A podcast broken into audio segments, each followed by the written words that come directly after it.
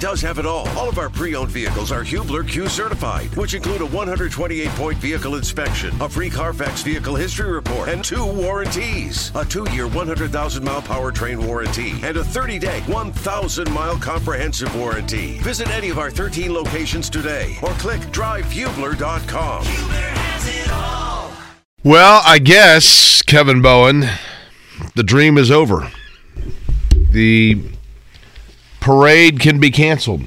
I, I had plans. I mean, I thought maybe we could relive the Super Bowl parade by having it be like 15 degrees below zero outside and Norman Cox from Channel 6 wearing his Cleveland Browns hat, yelling at people, telling them the parade's been canceled because it's too cold.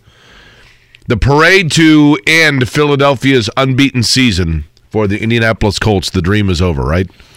Taylor Heinicke, baby. He looks a little like Matt Damon, I told Mark. I could see that. I Could definitely see that.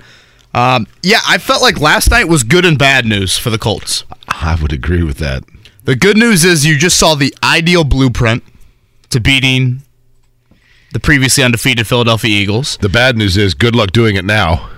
Now they're pissed off. R- right. And, you know, the other element of last night was Taylor Heinicke's not losing that starting job. Therefore, the third round pick is going to be a third round pick you get from Washington. Carson Wentz is not going to get enough playing time this season for that pick to be a second rounder. Uh, Wentz is eligible to come off IR next week. Heinicke just went three and one. The Commanders are five and five. They are half game out of the playoffs. There's no way Ron Rivera can put Carson Wentz back as this team's starting quarterback. So it was just kind of a push and pull for me last night. If you're a Colt fan, looking at that and saying again, ideal blueprint. Several important Philadelphia guys go into the medical tent throughout the night. It's a short week, all that. The bad side of it is, again, pretty pissed off football team. And then if you look at that draft pick for next season, uh, in all likelihood, it is going to be a third rounder coming from Washington and not a second rounder. We have a loaded show on this Tuesday morning here in Indianapolis. Jay Bilas, who will be on the call tonight over at Gainbridge Fieldhouse for the Champions Classic. He's going to join us here at 7:30. Again, the games tonight: Kentucky and Michigan State at seven, Duke and Kansas at 9:30. We will have Tony Dungy joining us an hour after that at 8:30. Tony, of course, has uh, been in the news. I would say a decent amount here for his comments last week on the Dan Patrick Show. We'll certainly chat about that in Jeff Saturday's debut, uh, and then Parris Campbell at nine o'clock. And Jake, you talk about subplots to this Colt season. Easily, one of the best, if not the the best, is the health of Parris Campbell and the production that he has shown here in a contract year. The um the story with Parris Campbell to me and I'll be curious to get into this with him. You know, this is a guy that I think Kevin probably would have been understandable if he was uh, teetering a little bit on just saying, you know what, it's not going to happen for me, and having his confidence get rattled. And yet, probably at times when only he thought that he still had it in him, he was able to plug through that and now be get where he is. Does that make sense? I mean, hell, teetering on r- retirement. That's what I mean. Yeah, I mean it's it was some dark, dark places for Parris. He usually is pretty candid, so hopefully he'll share some of those thoughts with us. Again, he's going to join us at nine o'clock. Jake, I think it's really cool that Indy hosts this Champions Classic, but I'll be honest with you, I kind of forgot it was happening tonight until like 36 hours ago. Right. I feel like of the big events, which I think this qualifies. I mean, four top 25 college basketball teams. You know, it's a neutral site game. They go to various cities around the U.S., and Indy has been one of the more popular ones they've gone to. It's on ESPN. You know, it's isolated away from the NFL schedule. There's no Pacer game tonight. I just feel like this game, I kind of forget about it.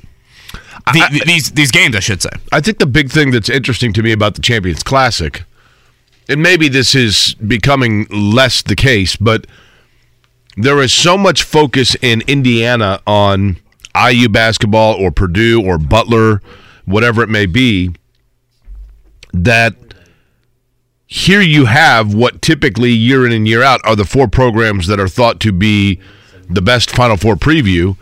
And because it's in our own backyard, I think people forget that it's here in our own backyard, if that makes sense. Like people know it's on TV and it's like, oh yeah, that's in Indy. It's almost like we rent our city out for the night to people from Kansas and Kentucky and Michigan to come in here and Duke to enjoy it. But like people from Indy don't think to go down and, and, and go to the game. Like how many people and we of course hope everyone is listening to the start of this show so they'll know. But how many people are going to turn on ESPN tonight and be like, "Oh wow, those games are in Indy." Right. Totally agree. Kentucky, Michigan State at seven. That's number four. Kentucky, number twenty-five. Michigan State. Um, who had a great game with Gonzaga uh, over the weekend. Duke and Kansas, number eight Duke, number five Kansas. You've got Purdue hosting Marquette tonight. Up at Mackey, the Gavitt games continue. Butler lost to Penn State last night. Saw IU women got a uh, nice win a at big Tennessee win. last night. I Teri Moren's done a hell of a job down there. if you would have asked me when I was at IU that the day would come where Indiana women's basketball would go and handily win at Tennessee, yeah. zero chance I would have signed. I, I'd have said, "There's no way." No, I said, "What do you?" You know, I would have. My reply would have been, "What are you going to tell me next? That Indiana's going to like struggle when they have to go play at Wisconsin in basketball? I mean, come on, in men's basketball." Well, you're like, wait, IU football's going to win at Ohio State? It would be that level of a shock, probably. Yeah, that's true. Although then, Did you see it's 29 straight losses IU to Ohio State in football? is it really? Saw the most of any, like the most of And- any series.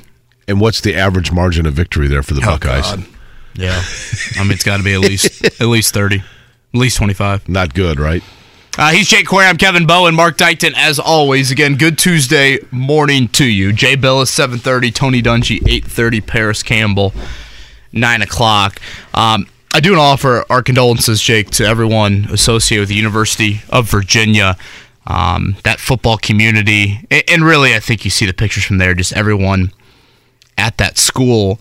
Um, you know, a couple local connections I was thinking about, and for those that, for some reason, have not seen the move uh, or the uh, or the news, um, three football players died in a shooting. Was it late Sunday night? Uh, You know, I don't know. I, I know this. There, there were students that were on a field trip, correct? Yes. Uh huh. And I haven't been able to determine, and this is a minor detail I realize in the grand scheme. Did this happen on the bus of the field trip, or I, I, that I couldn't gather? I, I read it said on campus shooting, but then I thought I saw somewhere else this happened on the bus of said field trip. But uh, what I do know is it is a, or what we do know is this was a former walk on on the football team, and I believe there were five people shot and three fatally shot. Right. Right. hmm Yeah. D'Sean Perry, Lavel Davis Jr., Devin Chandler, the three that lost their lives. and it becomes so incredibly secondary for the obvious reasons at this point. But uh, you know, I I wouldn't blame Virginia at all if they postpone their game or cancel their season or whatever, right?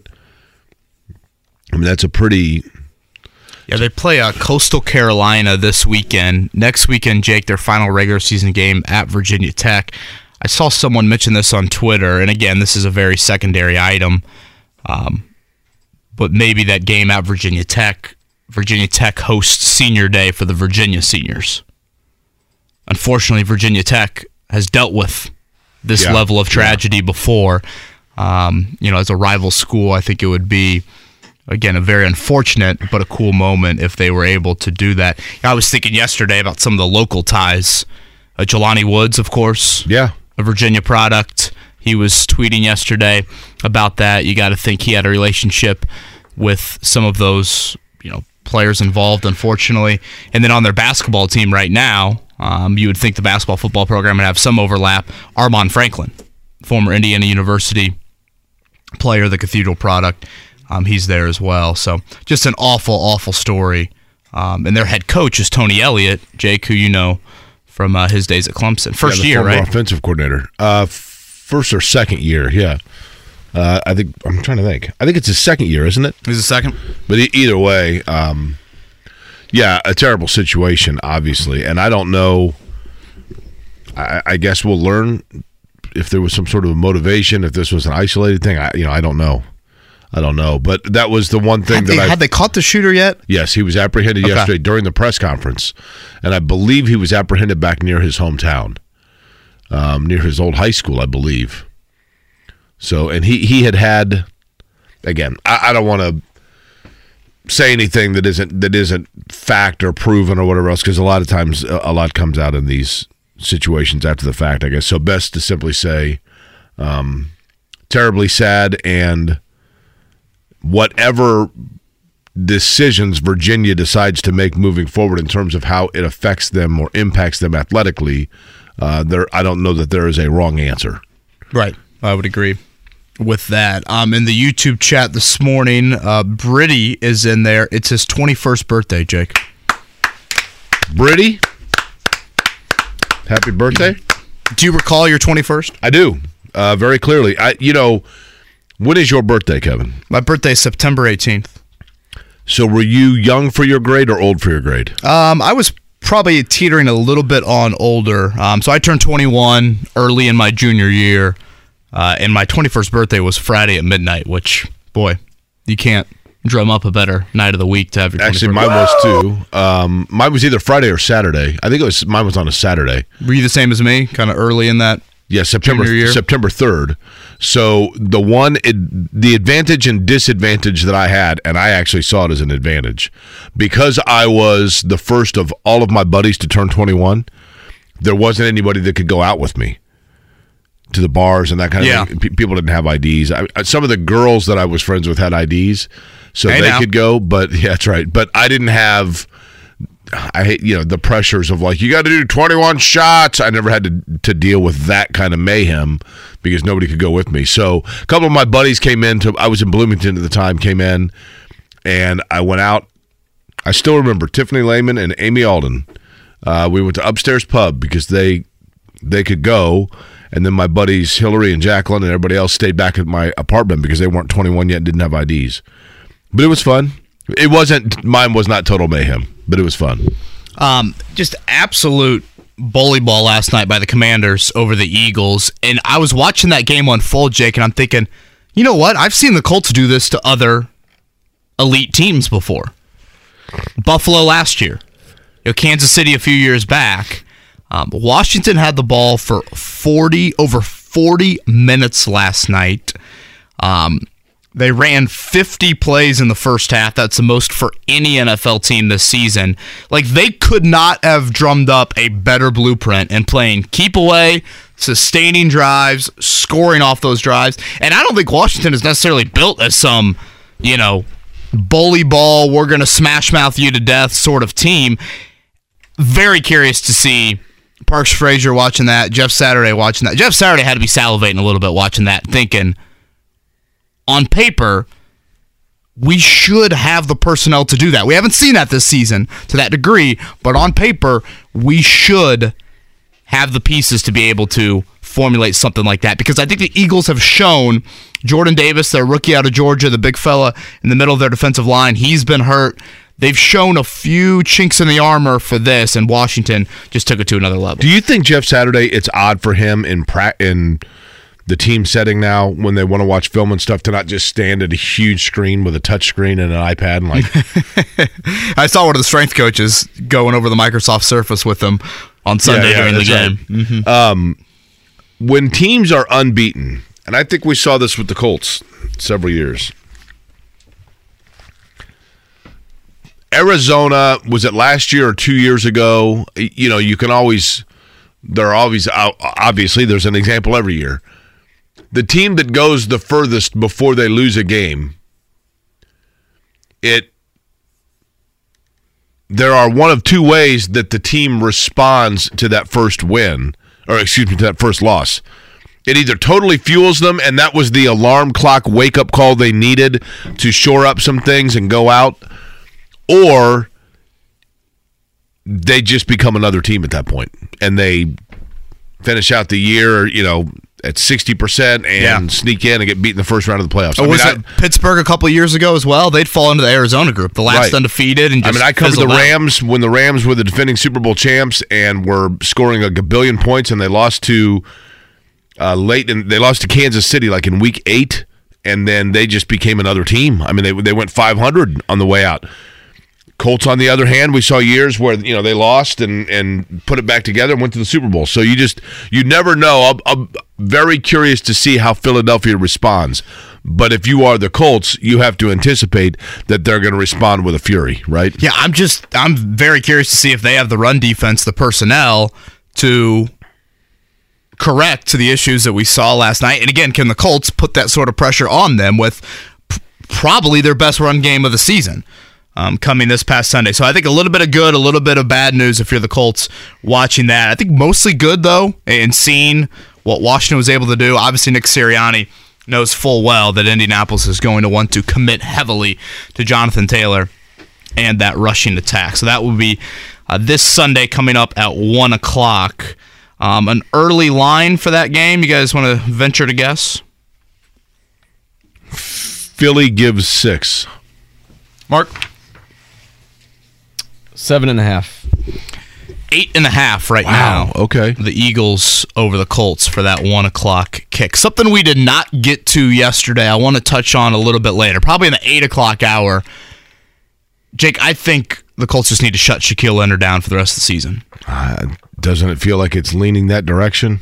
Um, I think there's some whispers that that could be happening. Um, we'll see if another surgery is on the horizon for him. And boy, when you hear nerve regeneration and all that stuff, been there, right? We've Just, we've been here. God, you start thinking big picture too, or at least I do. I'm no longer thinking 2022 with them. You know, I'm thinking a little bit more big picture of can you get this corrected? Can he get back to the level of player that he once was? Um, and then, you know, internally, I think you got some roster questions at linebacker, so we can hit on that I, I think a little bit later. Oftentimes in professional sports, Kevin, I think athletes feel like injuries are seen not as a weakness because they all know it's a, it's part of the game. So getting injured is not like a weakness in the mind of an athlete, but not being able to come back from it is a combination of frustrating and then also creates an inferiority complex that I think can lead the athlete into a dark place mentally. The combination of the frustration of like I want to be out there And Leonard's admitted and that. then correct and then on top of that though there is this the thing that separates athletes oftentimes from the normal person is that drive that pushes them through the wall when their body is at the point of exhaustion and they have more in them to get more reps, get a little bit stronger, get a little bit faster, whatever it be. And they've lived that way their whole life. So then when they reach that point where the body finally pushes back and says, No, you don't understand. Right now, I cannot do that. Or a doctor says, No, no, no, you cannot do that. I think there is, for the first time for athletes, oftentimes, there is the feeling or the taste of a failure or fear of letting people down and their body letting them down that they're just not used to dealing with. And it can lead to, I think, a place they're not used to being. I think Leonard holds in high regard, you know, what he means to his hometown, obviously what he means to his family. He's had a lot of tragedy within his family, unfortunately, even in the last couple of years. And I think that has kind of added to the mental element that he, again, has been pretty upfront about. Um, and then to the injury situation itself, you know, unlike the Andrew Luck injury that sent him into retirement, this is a very serious, almost impossible to diagnose, or at least the Colts and their medical team and, and those doctors that have been con- con- consulted. It's been a struggle to try and um, get a hold of this. So um, we'll see if it, there's any news coming up on Leonard and talk more about that in the 8 o'clock hour. All right, uh, one more time. Parris Campbell at 9, Tony Dungy at 8.30, and Jay Bilas at 7.30. Jay's on the call tonight, the Champions Classic again over at Gainbridge Fieldhouse. The 7 o'clock tip will be Kentucky and Michigan State. Number 4, Kentucky. Number 25, Michigan State. Number 8, Duke. And number 5, Kansas is the second game. Jay Bilas joins us in 10 minutes. Kevin and Query on a Tuesday. The Morning Checkdown, brought to you by Ball State Basketball. Get your tickets at ballstatesports.com on 93.5 and 107.5 The Fan. We'll begin with college basketball, not Ball State, but Penn State last night. 68 62 winners over Butler in the Gavitt games. Not a bad outing for the Dogs because they got down early double digits, came back, made it a battle.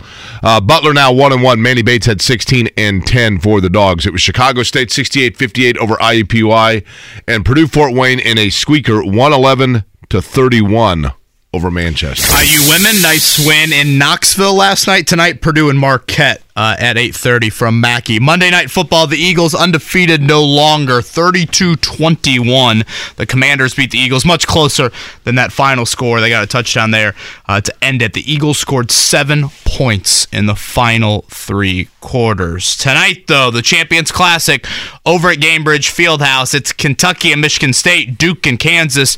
Jay Bilas joins us next. Jake, Whether it's audiobooks or all-time greatest hits, long live listening to your favorites. Learn more about Kisqali Ribociclib 200 milligrams at kisqali.com and talk to your doctor to see if Kisqali is right for you. Life is so much more than a diagnosis. It's about sharing time with those you love, hanging with friends who lift you up, and experiencing all those moments that bring you joy. All hits, no skips. Learn more about Kisqali Ribociclib 200 milligrams at kisqali.com and talk to your doctor to see if Kisqali is right for you. So long live singing to the oldies, jamming out to something new, and everything in between. you feel like this has become the official start of the college basketball season? I guess the unofficial start. Uh, the Champions Classic now. Um, Got to be what at least the third or fourth time the city of Indianapolis has hosted it. Tonight it will be Kentucky and Michigan State at seven, Duke and Kansas at nine thirty, and on the call will be the one and only Jay Bilas for ESPN, and he joins us now. The little Jeezy to introduce Jay Bilas. Jay, good morning. Good morning, gentlemen. How you doing? We are doing great. Um, hope you are as well. Um, for those that might not be as you know completely locked into the start of the college basketball season, um, some things on your mind about uh, tonight's uh, matchups.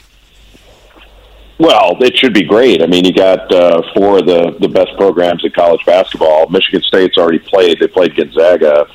Uh, all these teams have already played, but Michigan State's the only one that's played sort of uh, a huge game. They played against Gonzaga on an aircraft carrier last Friday uh, out in San Diego. Um, but but I think all of the the four teams we're talking about are, are I don't want to say Michigan State's a contender. They're all contenders in their leagues. Uh, but I, I think I think Kentucky, Kansas, and, and Duke uh, all have a, a Final Four shot. They're they're that good.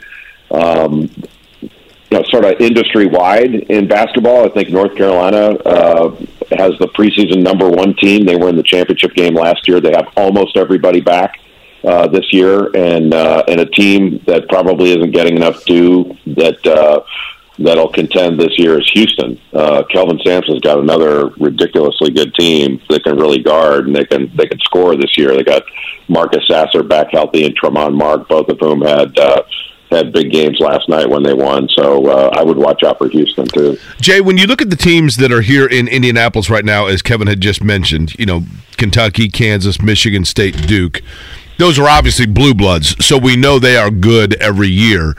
But of those four, uh, which of the four still has kind of the most question, I guess? Because we know all these teams are going to have talented players, but sometimes it's a matter of figuring out how they're going to mesh and mold, and maybe in November they are going to look a lot different than they will in February or March. Does that apply to any of these four?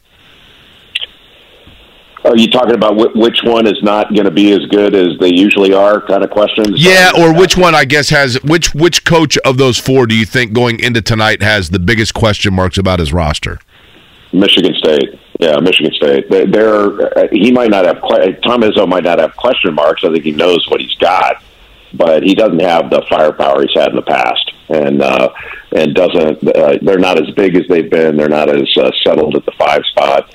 Uh, and I'm not sure he knows exactly where his scoring's coming from uh, night after night. Uh, they've got Joey Hauser, Malik Hall uh, playing those guys are really versatile, uh, so they can play. They can play the five, the four. They can even slot them at the three.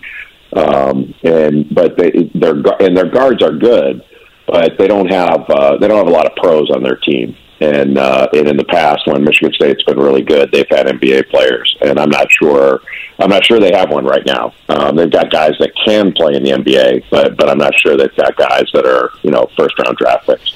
He's Jay Bilas. He'll be on the call tonight. Again, the Champions Classic, 7 o'clock, and then approximately about 9.30 for that second game, Duke and Kansas.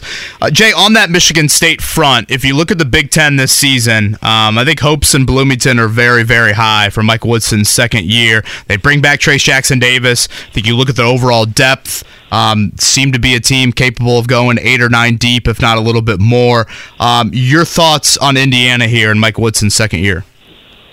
Yeah, the Big Ten's got a lot of question marks because there aren't a ton of returning players.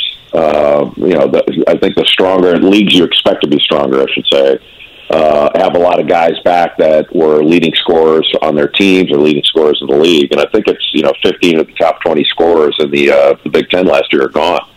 Uh, so that opens up a lot of uh, a lot of question marks. Um, I do think Indiana is the is the best team. Um, you know, obviously we're going to figure that out as we go. But having uh, Trayce Jackson Davis back, and we've got a lot of big guys back this year. Uh, you know, Zach Edey's back at, at Purdue, but um, but I like the personnel that Indiana's got the best.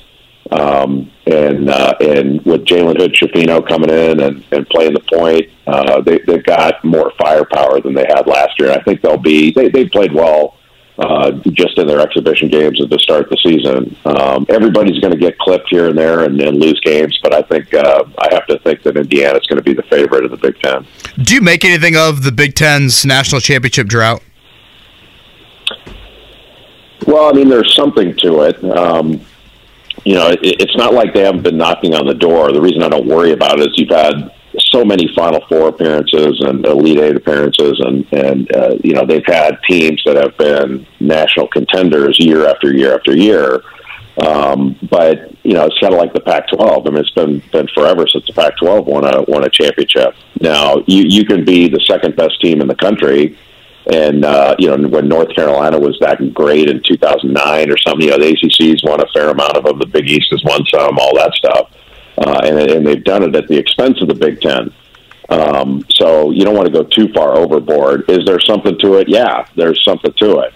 Um, is it a, a huge problem? No, it's not. Um, because one of the things, like you, you kind of talk about with people, though, uh, they they always point. Some people uh, point to Gonzaga, saying, "Well, they haven't won one yet."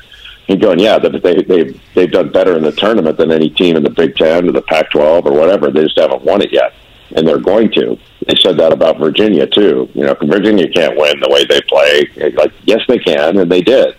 Um, so the the the Big Ten will put this this issue to bed at some point. Um, but but I don't think I don't think it's a major problem. But but it is it is indicative that they haven't won one. Uh, but it's not indicative that they're they're not competitive. Jay Bilas of ESPN is our guest on the Payless Liquors Hotline again tonight at Gainbridge Fieldhouse. It's Kentucky, Michigan State taking place at seven o'clock. Then after that at nine thirty, it will be Duke in Kansas. Jay, college basketball has changed, but not changed, I guess, since the days that I was in college, which was around the era you were in college. You know, now you have name, image, likeness. You have a whole different arena in terms of the what that does for recruiting of players. Yet we still see Kentucky obviously loading up with with top notch players. I understand that. My question for you is the name, image, likeness, and the different avenues that that creates. Does that simply allow for the rich to get richer, or does it create opportunity for the smaller schools to also have an advantage, if you will, in the fact that they now have the same tools, maybe not to the same level of the hopper, to get players. Is this going to balance out talent distribution across college basketball, or is it going to stay the same where the rich get richer year in and year out? It's going to be a combination of both. You're never going to have in this system, in football, basketball, whatever sport you want, you're never going to have equality. Uh, but it is fair. But it, but talent will be more spread around with both the transfer portal and with name, image, and likeness. And it's it's it's pretty simple. Like you know, in football, uh, everybody said when name, image, and uh, the critics said when name, image, and likeness came into to being that that just means Alabama and Clemson are going to get all the best players, which is an absurd notion. Um, it's always been absurd. Um, one, it's absurd just with scholarships uh, because the all you know all the best quarterbacks aren't going to go to one place because the, the the number two and number three quarterbacks in the country are not going to sit behind number one. Like that's just not going to happen. The same reason that that those schools still have all the money with regard to paying coaches, you don't have you know Nick Saban, Brian Kelly, Dabo Swinney, and uh, and name another coach. You don't have all those guys all on one staff. You know they're, they're not all going to be assistant coaches. That's not the way it works. Economics doesn't work that way. So what you have are these smaller schools have an opportunity to get a better cut of player than they otherwise would have.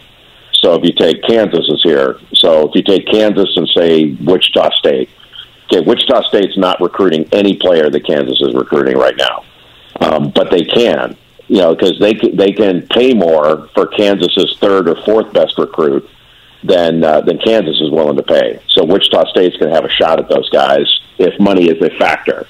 Um, but that's where I think a lot of people mistake make a mistake is they think money is the only factor. It's just a factor.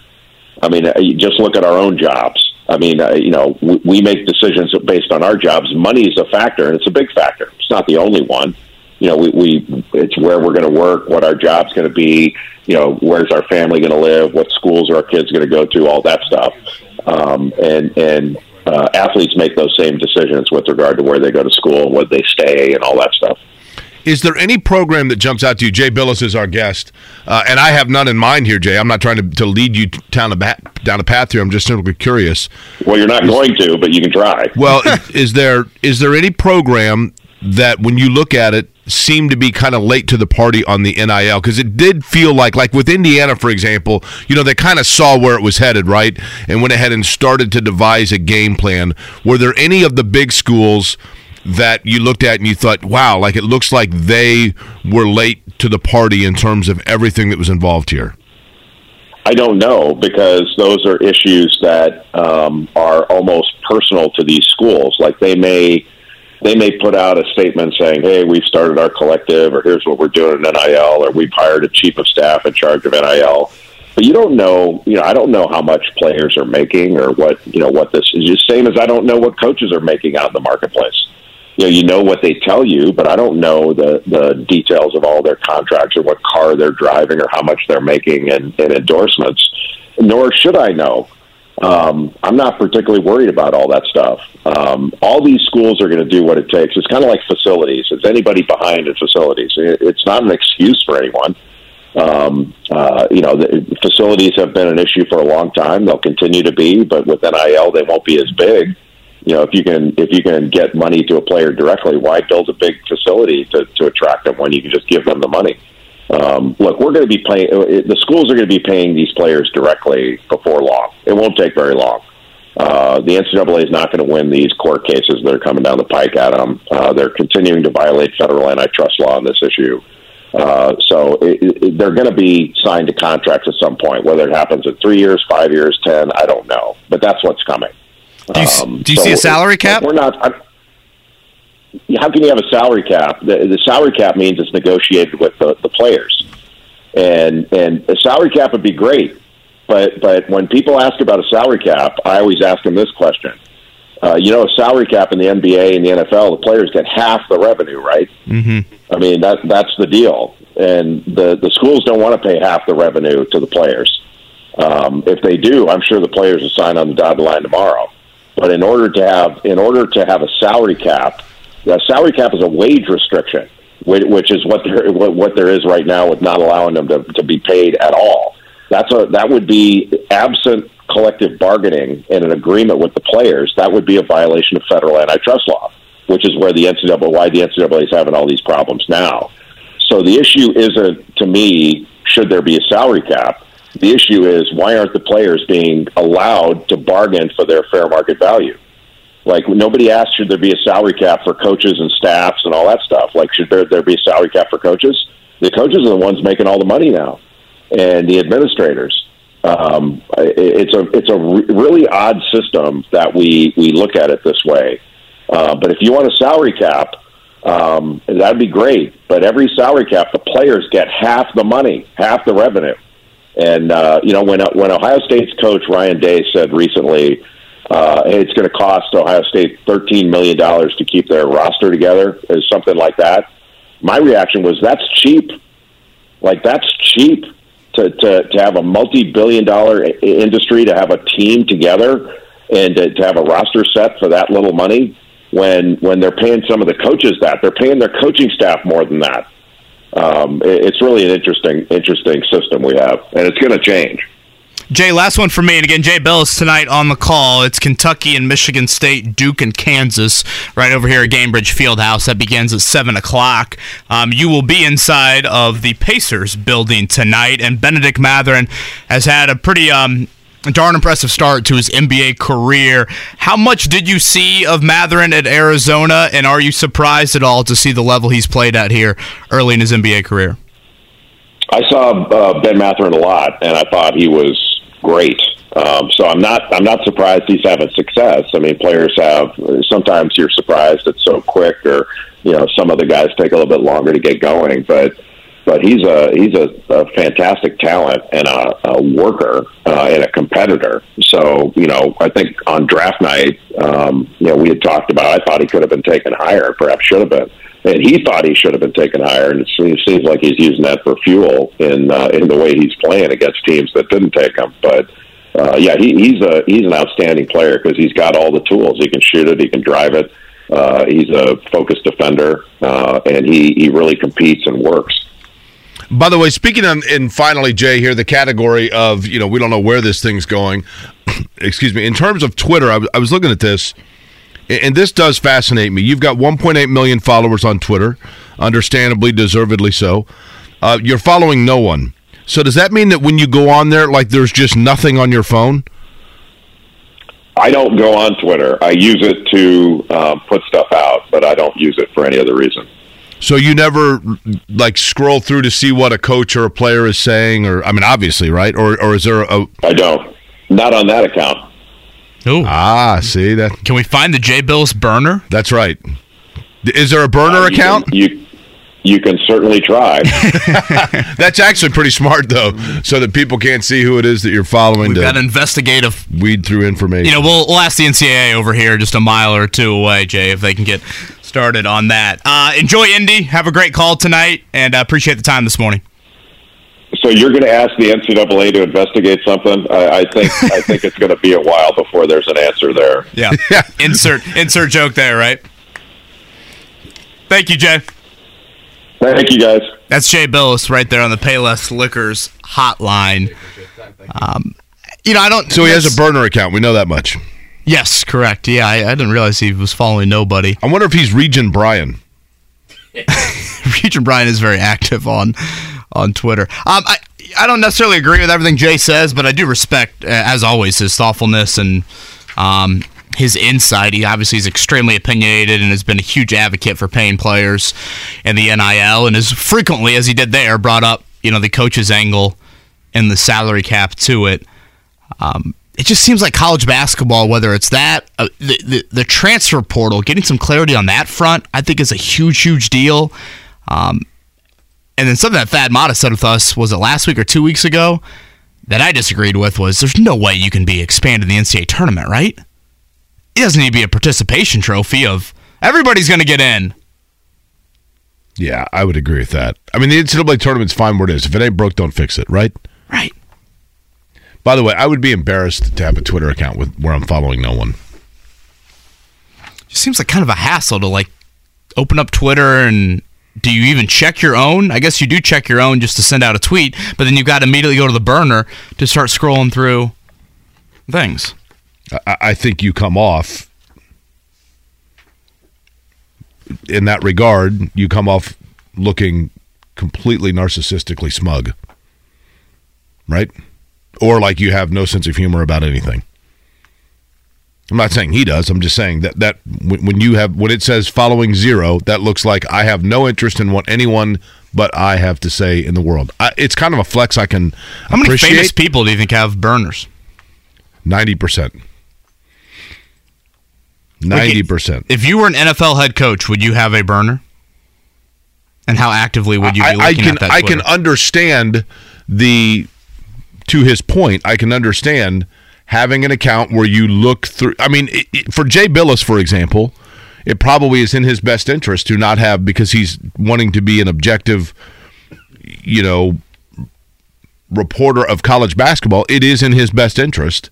Probably strategically speaking, to be able to follow different coaches, but not necessarily have them know which he's following and which he's not, etc. So in that regard, it's smart but I'd at least pick like 50 coworkers or something and follow their accounts so that it doesn't look like I live in a world where Well, you just get on I'm Facebook. the only one in my bubble. You just get on Facebook, chat about politics with them, and He does have a political science degree.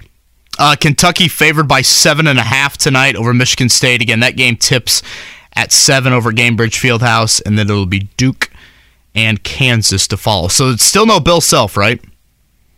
Yeah, he's got a, I think it's four game. Kansas one and a half point favorite over Jon Scheyer. Purdue and Marquette tonight. Is that Shaka Smart? Do I get in free with my KUID? Oh, for sure. Yeah, I think. I mean, if Bill Self was here, I think he'd be having you speak to the team. You know Bill Self's strength, don't you? Uh, I I do not. Bill Self. Now I'm going off of 20 years ago. Bill Self is one of these people that has this like weird thing where he meets someone and never forgets their name. So Bill Self, when I was in St. Louis and I covered Illinois, it was during the time that he was in Illinois, and I went to like the first, you know, group interview after a practice, and I'm getting ready to ask a question. I just gotten there, and he's like, "I'm sorry, what is your name?" I'm like, "Oh, I'm uh, Jake Query. I'm from Fox Sports in St. Louis." He's like, "Okay, Jake, what's up?" And I asked a question. Like six weeks later, I go back, and I'm in the group interview, and he's doing his questions, and he looks, you know, and, and I've got my microphone. He looks right at me. Hey, Jake, what's up? And so I asked a question, and then I, I a couple other times he would say to someone like in the interview, "I'm sorry, we haven't met. What's your name? Uh, I'm Andy so and so from the, you know, the Canton News. Okay, Andy, what's up?" And he would refer to everyone by name. Well, then I came back to Indianapolis, and I was working here when I can't remember what it was, but something was going on with IU basketball. It might have been oh, it was when Knight was taking the Texas Tech job and we were trying to confirm this rumor that Bob Knight was going to Texas Tech. So I'm like, who would I know that would know that? And so I called the Illinois basketball office, and Bill Self answered, and I said, "Hey, coach." This is Jake Query. I don't know if you remember that. Jake, man, what's going on, man? How, how are things? You left St. Louis, right? How are things going? New exa- and I'm like, well, listen, I'm, I'm trying to find out this about. And he said, let me let me look around. I'll call you back. And like ten minutes later, calls me back. Yeah, man. Here's what I'm hearing We got to get him on the show. could not be, and I have no idea if that's. I mean, I don't. Yes, you are correct. Sounds like a Randy he's, Bennett I'm telling you, he's here. he's great. Like, and so I- I don't know if he would still remember me, but someone told me in the Illinois office, they're like, "Oh yeah, it's like some, it's like a." Not a condition, but it's like something that he has that, like, Yeah. very where he never forgets a name. And I have no idea if that would be the case or not. I've always actually kind of wondered it, right? Like, if would he be like, "Oh yeah, Jake Query, St. Louis"? I I have no idea, but it was biz- it was totally bizarre at the time. And his Jayhawks tonight against Duke. We could do And, it tonight. uh, He's not doing anything else. Michigan State, Kentucky at seven. All right, Tony Dungy is going to join us at eight thirty. Parris Campbell at nine o'clock. Will Shaquille Leonard play again this season? We'll talk about that next here. Life is so much more than a diagnosis. It's about sharing time with those you love, hanging with friends who lift you up, and experiencing all those moments that bring you joy. All hits, no skips. Learn more about Kisqali Ribociclib 200 milligrams at kisqali.com and talk to your doctor to see if Kisqali is right for you. So long live singing to the oldies, jamming out to something new, and everything in between. Kevin and Query. Eight o'clock hour underway on Overcast Tuesday. Jake Query along with Kevin Bowen. Mark Dykton here as well. Thank you to Jay Bilas for his time. Tony Dungy going to join us just about 30 minutes from now. We will discuss with the former Colts head coach not just football in America, but I'm sure uh, perhaps last night comes into play, but I would think big time questions not only about the direction of the Colts, uh, Kev, but also you know, was Tony Dungy surprised maybe to have Jim say kind of indirectly, would you say snap back at, at Tony Dungy or just kind of respond to Tony Dungy in terms of Dungy's Yeah, he very indirectly responded to Tony Dungy. indirectly. Yeah, that's probably Very what I should say. indirectly, though, and calling up Bob Kravitz and Mike Chappell last week. Um, did you have any? I, to call them snow flurries would be giving them too much credit, but I swear something was falling out of the sky this morning on my drive in. Did you have Yes. any of that? Mm-hmm. Yeah, it's snow on my windshield a little bit. Nothing sticking, but I just feel like we skipped fall. We're supposed to. I feel like that always happens though. We go from summer and all of a sudden it's 30 degrees, and you're like, I gotta get the winter coat out. I guess. Like 75 degrees last week, people playing golf, and now it's It's just 60 percent chance of snow today, so we might be getting some more white stuff. From Uh, Brian sky. Wilkes said not going to stick though, right? I guess it's a little bit of a saving grace. Thanksgiving a week from Thursday, right? yes. Wait, Thanksgiving's on a Thursday this year? Now Where are the we hell off? have I been? Are we off Friday also? Mark, you're off again. You're going somewhere, right? No. Well, yeah, I am. On December. Is that what you're asking? you are well- so interested when I take time off. Well, I, I, I, you know, I think my contract's coming up here. I need to negotiate. Can I get your? Can I have the Negotiate. Dyson vacation the- pla- yeah. package? We're the 22nd ranked mid market show, and Jake's trying to negotiate. Although I'm looking at this guest list today, and I'm thinking, do you think this is the Jeff Saturday bump? Do you think everybody thinks they just come on the show now? Joe writes yesterday, they come on the show now, Yeah. and boom, they think they're going to get an NFL They, head coaching listen, job. they saw Pro Football Talk. I mean, Tony Dungy was reading Pro Football Talk, and he's like, "Wait, wait a minute, what's this?" On the Kevin and Query program. Okay, I'm telling you, we need to put that on a shirt. Jay Bilas on. didn't see it because it was on Twitter. Well, he might his burner account might have. That's true. Come on the Kevin and Query show, and you probably will be offered a head coaching job in some field at some point. Guys, I don't know about you, but I do not need to see Shaquille Leonard play again this season. Um, talk about a guy that's very active on Twitter. Shaquille Leonard would certainly fall into that category. He's on injured reserve, seeking out another opinion. I've heard some whispers, another surgery could be on the table. Um, nerve issues. I, I no, just shut him down for the rest Allow of the year. me to ask you this, Kevin Bowen. The Colts defense this year. If if ten, okay, if ten is the highest score a defense can achieve, what level, what score one to ten does this defense need to be for the Colts to be championship level or contending level? Doesn't need to necessarily be a ten. Like this season? No, just in general, like in the blueprint of this team. Oh, You would uh, desire a defense that scores at at least a what? I would say at least at a eight and a half or nine. I, I'm Okay. not. I think there's more potential for the defense to carry things than the offense. Okay. This year, you would score the Colts defense as what so far in terms of how they have played? Uh, Probably about a seven and a half. Okay. Turnovers have been lacking. Edge pass rush lacking. So- outside of that, they've been, I think, really So sound. the area, in your opinion, defensively, while they have been very good, the gap between being very good and being championship level is, in fact, Shaquille Leonard. I think that's part of it. I, edge pass rush, he probably is not helping out in that area. But yeah, I, I do think his ability to take Tur- away. I mean, that's the football- turnovers, yeah. right? But Jake, when you saw him out there this season, you just that dude was a shell of himself, and he admitted it. You know, I'm not firing like a you know the the the nerve isn't allowing me to play at the level, the speed, however you want to call it. he basically was saying last week, I have to watch more film to try and make up for my physical deficiencies right now. And we're talking about a guy that's game is so predicated on elite athleticism in the open field plays at 215 pounds. He's got to be that freak athlete to excel to that level.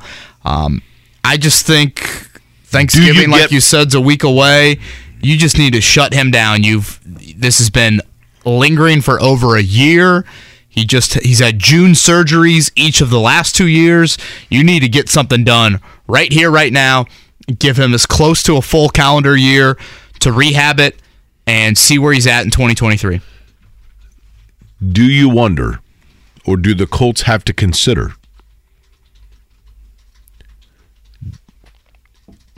Darius Leonard? And I want to make very clear here that I'm saying this almost in support of, of him if this were the case.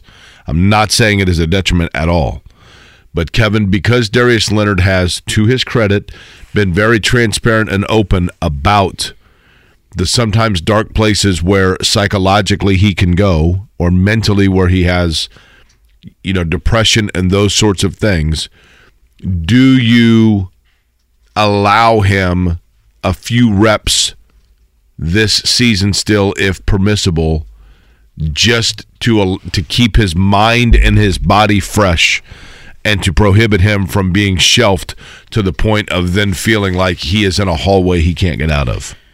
I understand the question. Uh, my answer would be no, because Jake, I think when he's on the field at let's insert a number 75%, it creates more of a mental burden for him. Okay. That's when fair. he sees that he's not all the way back, Right, that the just frustration adds and- to yeah. it. Um, because again, he's played at such an incredibly high level throughout the early part of his NFL career. Um, so again, he's on injury reserve. That means he's out at least four games. I guess yesterday or uh, Sunday would have been the first of four games. So you're looking at Eagles, Steelers, Cowboys, the next three. Bye week. Then he could return for the final four. That would be Vikings, Chargers, Giants, Texans. Do you consider the Vikings for real? I've considered them the Colts of the NFC the last few years. Yeah, right. So, like, do you think of them? this- Are I we thought starting? Sunday was a big step for are we seeing what people thought of the Colt? Like, like last year when we're in here doing the show and camera crews are following us all around, mostly for us, with hard knocks, and everybody's like, "Oh my gosh, Colts Patriots." Colts are suddenly like the team in the AFC that we're all in. They're balanced. They can do a million things. Carson Wentz is playing well. Did the rest of the league, while we were sitting here thinking that the Colts were the darlings of the AFC and the Colts were the team that nationally people thought had Super Bowl level contention about them, in reality, Kevin, was the rest of the league looking at the Colts the same way we're looking at Minnesota right now, which is like, yeah, I mean, I guess they are pretty good. I think you're looking at Minnesota with a tad more of intrigue because they have a Justin Jefferson. He is a stud, man. Za'Darius Smith has been huge for them off the edge. They traded for TJ Hockenson. Dalvin Cook is, you know, in the Jonathan Taylor conversation in terms of running backs. I think they've just got a little bit more potency. I mean, Kirk Cousins is still Kirk Cousins to some level, but um, I mean, they're running away with the NFC North, so they're going to have. And if they NFC every East- team in the NFC North sucks, though. right? Well, but what Right. I'm what, How dare you? what I'm getting at is they're at least gonna have one home game. And Jake, look at the NFC East right now. Eagles at eight and one, Giants at seven and two, Cowboys six and three, Commanders five and five. If those teams just start beating each other up, you could be looking at the number one seed Minnesota Vikings come playoff time. Uh, and I think that's a really tough place to play when things get rocking in there. Um, one thing to note on the Leonard front, Jake, too, is you have free agents this year in Bobby Okereke and EJ Speed. Really, really curious to see how this Leonard situation impacts Okereke and Speed. Um, Shaquille Leonard's under contract through 2025. Zaire Franklin's under contract for a couple more seasons. You've invested a lot of money at linebacker. Teams typically only use two, maybe three linebackers on a game day. It's been a position Chris Ballard has drafted very well. Is Chris Ballard here next year? Is Gus Bradley here next year? Um, you look at what the Bears did this past year, or I guess this past month. Mark saw it firsthand. Matt Eberflus, I'm sure, had some say in saying, "Yeah, we don't need Roquan Smith, not at that price tag that he wants." You know, how much do you continue to value linebacker if there is a post Ballard era or a different defensive coordinator here? Um, I haven't had linebacker very high on the interesting storyline list entering past off seasons for many reasons. It's pretty high on my list. Just, just more so out of curiosity. I don't think it's like a huge position that's going to influence the direction of this football team moving forward. But there's a lot of decisions to be made there with your own guys and then a couple free agents. You, you know what I'd like to see? If Minnesota gets to the NFC title game, They need to go back to the glory of when they, and I can't remember if it was like 69 or 70 in the NFC title game when they decided that they were going to put two Vikings in a ship and then uh, light it up like a hot air balloon. Did you ever see this? Oh yeah, you you've had us watch well, they, this video. They had the kid. Now they had the kid at halftime one year to promote the like St. Paul Carnival. They had some nine-year-old kid get in a hot air balloon, and the tethering broke, and it sailed off and just went right out of the stadium. Uh, and theoretically, he was gone forever. And the crowd basically just went, "Ooh, well, that sucks," and then went back to the game, and that was odd. Hey, the half's starting up. Second half starting. he he crashed in the Minnesota River, and they had like an all some Is he fisherman. okay? Some fishermen found him and returned him to the stadium. Well, he's like where they had- 70 now. yeah, he is. Um, yeah, he was okay. They took him back to the stadium and they took his clothing uh, and put it in the dryers at the stadium, and so that he could warm up. And then he went and watched the th- fourth quarter with mom and dad. A little then- hypothermia. That's all right. Watch these Vikings do their thing. Nothing some cotton candy won't won't cure for little Johnny. I mean, he literally went like, you know, whatever, like 7,000 feet in the air and blew out of the stadium right over the lighting. But then that wasn't enough for Minnesota to learn their lesson. They decided to, to keep the fans captivated. They would put a Viking in a Viking ship and have it be a hot air balloon. And it was supposed to go like 100 feet in the air, and that was it. Big gust of wind came, and it flew in and smashed right into the stands. And then the balloon was wrapped around the concourse of the stadium with the, the little contraption he was in getting flapped back and forth and slamming into the seats to the scurry of thousands of fans. And I, that Viking might have been hurt actually. And they, they couldn't figure out how to like get it untangled and they, it delayed the game. This is an NFC championship game. They need to do that kind of thing just to kind of get you know Prince can't play, right? So they need to do this kind of thing to get people excited. They have the skull about the Twin chant now. Cities. Well, i- i- and again, we're trying to get kids off the tobacco, so we want to do away with the skull chant and just get the Viking flying around through the air.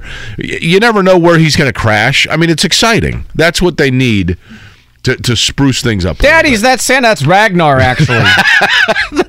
That's what he looked like. Um, speaking of Twitter, yesterday, what did you make of Jim Irsay's? Um, I would say rather uh, kiss my ring sort of tweet after the Bill Cowher, Joe Thomas, Um, heavy national media comments from yesterday. For those that missed it, I guess maybe You I really read yeah, off. read, the- read, and then the I'll tell you what first. I think because I'm afraid, Kevin, that I'm going to offend you. Uh, Jim Irsay yesterday afternoon. All you critics, you criticize all of us in the NFL for losing when we make moves to win. You act so righteous. Quote, who you crappin'? End quote. Just win, baby. I think it's a little tongue in cheek, but when added with his press conference from Monday, You mean last Monday? the one the the Jeff Saturday hiring press conference, not a lot, ten percent, but there is a part of me that is growing concerned about his involvement within the team that seems to be used in an overcompensatory fashion of his own anger towards people who question him. And if I was a fan, I would be I would have one eye on that. That's like how it was like a one game sample size. Like, see, everything's fixed. I Is was that- right. Is that hypercritical of me, Kevin, or is that fair? Jake, for about the past month now, I've said I think Jim Irsay's on a power trip. And I think there's a lot of evidence to point to that. I think he's emotionally charged power trip owner right now. And while some of the decisions um, made some sense, I think how he's gone about things, and again, this continued I'll be public facing when we win, and I won't say a word when we lose. I just think that's a really wrong message to send to your fan base. Lacks accountability from the top. And I guess what you're getting at there is if this continues, what else is he involved with in decision making? Is that where you're kind of going with that? Of like, I think the Colts like were when is the point in time where you hire the GM and you hire the head coach and you let them do their respective activities? And maybe Jeff Saturday is that. I think the best era of Colts football was when you didn't hear a lot from the owner. And that's not to say that it's because you didn't hear a lot from the owner, and more so just because you had he had hired people that were capable of running the franchise, or he felt capable of running the franchise as like the adults in the room. And now it feels like he has hired people that he feels like. I'm not saying um, that this is the case. I think he sees them as I'm giving young people their first opportunities. And one of the things that comes with that is that means that they are indebted to me and have to answer to me. I will say, I think the amount of national just outrage got to be way over the top. So I understand where Irsay is Totally. feeling a bit of I like do get that. Yes, that's fair. that's total normal. I think human reaction. But again, there's like seven or eight of these sorts of things you can point to over the past month where it's like this is a slippery Kevin, slope. what do Chuck Pagano, Ryan Grigson, Frank Reich, Chris Ballard, and Jeff Saturday? What do all of those men have in common? That Tony Dungy, Bill Polian, Jim Mora, and Bill Tobin did not. all of them were serving their role with the Indianapolis Colts as first time opportunities in the National Football League in that role. Every one of them. Ryan Grigson had never been a GM when Jim Irsay hired him. Chuck Pagano had never been a coach when Jim Irsay hired him, head coach. Chris Ballard had never been a GM when Jim Irsay hired him. Jeff Saturday had never been a head coach when Jim Irsay hired him. Frank Reich had never been a head coach when Jim Irsay hired him. All of the other men that I mentioned to you came in here where they didn't need Jim Irsay for their resume. All of the men that I mentioned in that list do.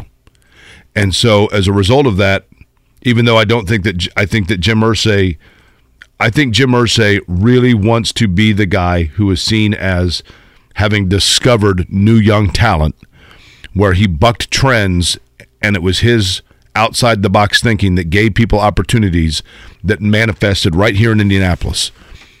But the byproduct of that is you then have people in position that don't have the credibility resume fallback to be able to occasionally look at the owner and say, I don't think we need to go that direction.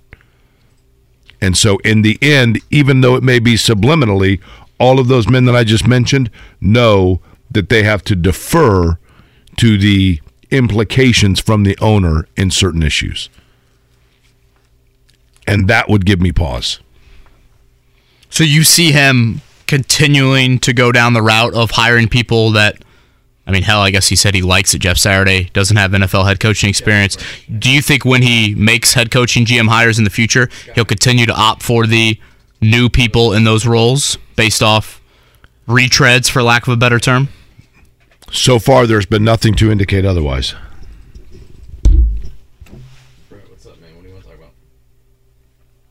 You know, that's. I'm not saying it's even a bad thing, really. I get it. I'm not saying it's a bad thing per se, but a Bill Polian or a Tony Dungy, the one thing those guys all had in common is they all knew at any point they could say, I don't need this. I can go anywhere. And I think he, not even consciously, but he knows that he now has guys underneath him that can't say that, which means that ultimately he has, everyone knows, and he owns the team. He has that right. He absolutely has that right. But everyone knows where the buck stops. Yeah, I think Polian and Dungy, I mean, instant success too. Whereas you reach year five and year six of this current regime, you reach year five of the Ballard or of the Grigson Pagano regime, it was trending in opposite directions. Year five of Dungy and Polian, it was perennial Super Bowl type of team. Right. The results, I think, have indicated too here. To be fair to Irsay, the, the results have called for some very, very in organization thinking on how your operation is going. I, I, I will go back to Kevin again. In 2008,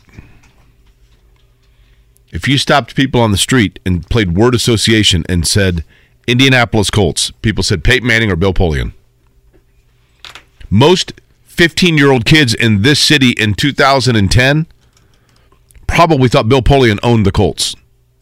And I'll give Irsay credit. I mean, he, he, he sat back and let him do his thing.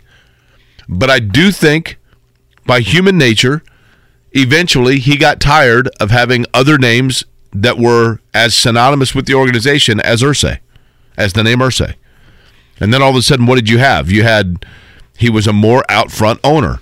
You had his name around, about, and around in town, and putting his name on buildings, and that's cool. I mean, that's all philanthropically based. I get it, but I think, as is his right and understandably so, I think that Jim Irsay had a shift where he wanted to make sure that he was leaving a legacy in Indianapolis, and that people were very clear as to who Irsay was. And he didn't have to do that in the, the late 90s, early 2000s. And I think that what we're seeing now is simply an owner that is saying, let's not forget who owns this football team. That's just right. Tony Dungy joins us in about five minutes. Time for a morning check down here on Kevin and Query. The Morning Checkdown, brought to you by Ball State Basketball. Get your tickets at ballstatesports.com on 93.5 and 107.5 The Fan. Undefeated no longer. The Washington Commanders beat the Philadelphia Eagles last night. Uh, the final score 32 21. They got a touchdown on the final play of the game. Washington, as the Eagles tried to lateral it. Uh, four turnovers for Philly last night. They had three all season long. They scored just seven points in the final three quarters. Jake, I think it's kind of good news, bad news. Good news if you're the Colts playing the Eagles this Sunday, you saw the ideal blueprint to beat them. And there are some concerns about Philadelphia stopping the run right now. Um, they also, I think, were a little banged up, and now it's a short week. Bad news is you're going to get a pretty pissed off football team Yeah. that I think looks at the NFC East, and they've got to think to themselves, hey, if we have any slip up here, we're going to be fighting for a wild card spot the rest of the way. You're not sneaking up on them now, right? Um, no question about that. And again, you made a good point earlier. Carson Wentz now, I, y- the number of snaps that he needs to take in order for the Colts to move up in terms of the pick of what they get back from Washington looks like that's going to be a third They round, right? cannot bench Taylor Heinicke at this point. So, yeah, it looks like a third rounder from Washington, not a second. They kind College- of were talking to him in the post game though. They're like, "Well, this might be it for you." He's like, "Yeah, if it is, it is." I'm like, "There's no way. Right. No chance. There's no way." They're three and one with him under center this season. No chance. College basketball last night, Penn State 68 62 over Butler. It was Chicago State handing IUPUI their third loss in as many attempts, 68 58. And Purdue Fort Wayne, which I think is now, aren't they just Fort Wayne? Or are they back to Purdue Fort Wayne? Do we know? Still the Mastodons. They are still the Mastodons. Uh, 111 to 31 over Manchester last night. Purdue 80 point win, by the way. the Boilermakers hosting Marquette tonight at Mackey. Um, you've got Indiana at Xavier coming up on Friday. Again, these are these Gavitt games, Big Ten, Big East games. Tonight, the Champions Classic over at Gainbridge Fieldhouse. We had Jay Bilas on earlier to chat about that. It is Kentucky and Michigan State at 7, Duke and Kansas at 9.30. Uh, yesterday, we heard from Jeff Saturday, his Monday press conference. A little bit different than last week. Here was the Colts head coach, the only undefeated coach in the NFL right now, on his first win. to get a win, really for the guys in this building, for the staff. Um, man, it, it meant the world. Just, just all the effort and energy that went in was, uh, and the physical and mental fatigue these guys had to be over. Long trip, long trip back home, and uh, but man, so appreciative of the effort. And I think that to me was what I appreciated most. Jeff Saturday, again, Colts Eagles coming up. And Tony Dungy. Life is so much more than a diagnosis. It's about sharing time with those you love, hanging with friends who lift you up, and experiencing all those moments that bring you joy. All hits, no skips. Learn more about Kisqali Ribociclib 200 milligrams at kisqali.com and talk to your doctor to see if Kisqali is right for you. So long live singing to the oldies, jamming out to something new, and everything in between. Guy that has manned the sidelines for the Colts is going to join us next. Kevin and Query here on a Tuesday, 93.5, 107.5 The Fan. Here, I don't know if I would have said that, but kudos to him. I would think they'd have to be, right? Yeah. There's not a lot of must resigns. He would fall into that category. He, uh, he listen. It might be in a different role than what was envisioned for him when he was drafted, but he has absolutely played himself into a, a role that is very important for them. Right? Oh, without a doubt. Without a doubt. Right now, though, Tony Dungy. That's Football Night in America analyst, obviously former Colts head coach. Coverage of Chiefs and Chargers begins this Sunday night, Football Night in America. 7 o'clock on NBC and Peacock, and the coach joins us right now. Tony, always good to hear your voice, especially in this market. Thank you. Yeah, it's good to be with you. And all of a sudden, things are getting interesting in the NFL. Buffalo loses, Philadelphia loses, Colts win. it's fun.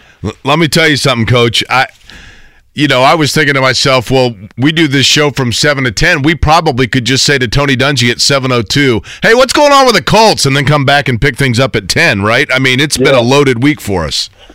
Crazy. I, have not experienced anything like this. Um, it's just uh, hard to to perceive. But I tell you, the team responded very very well last week, and hopefully we can keep it going again this week.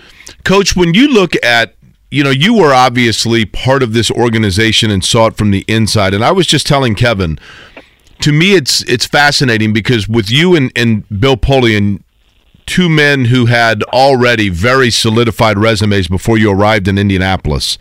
And since then, Jim Irsay has often had p- people in those roles that it was their first opportunity here in Indianapolis. Does that change the dynamic between owner and those working underneath them and the level of, I guess, power that they could have to not have to fall underneath what the owner wants or says?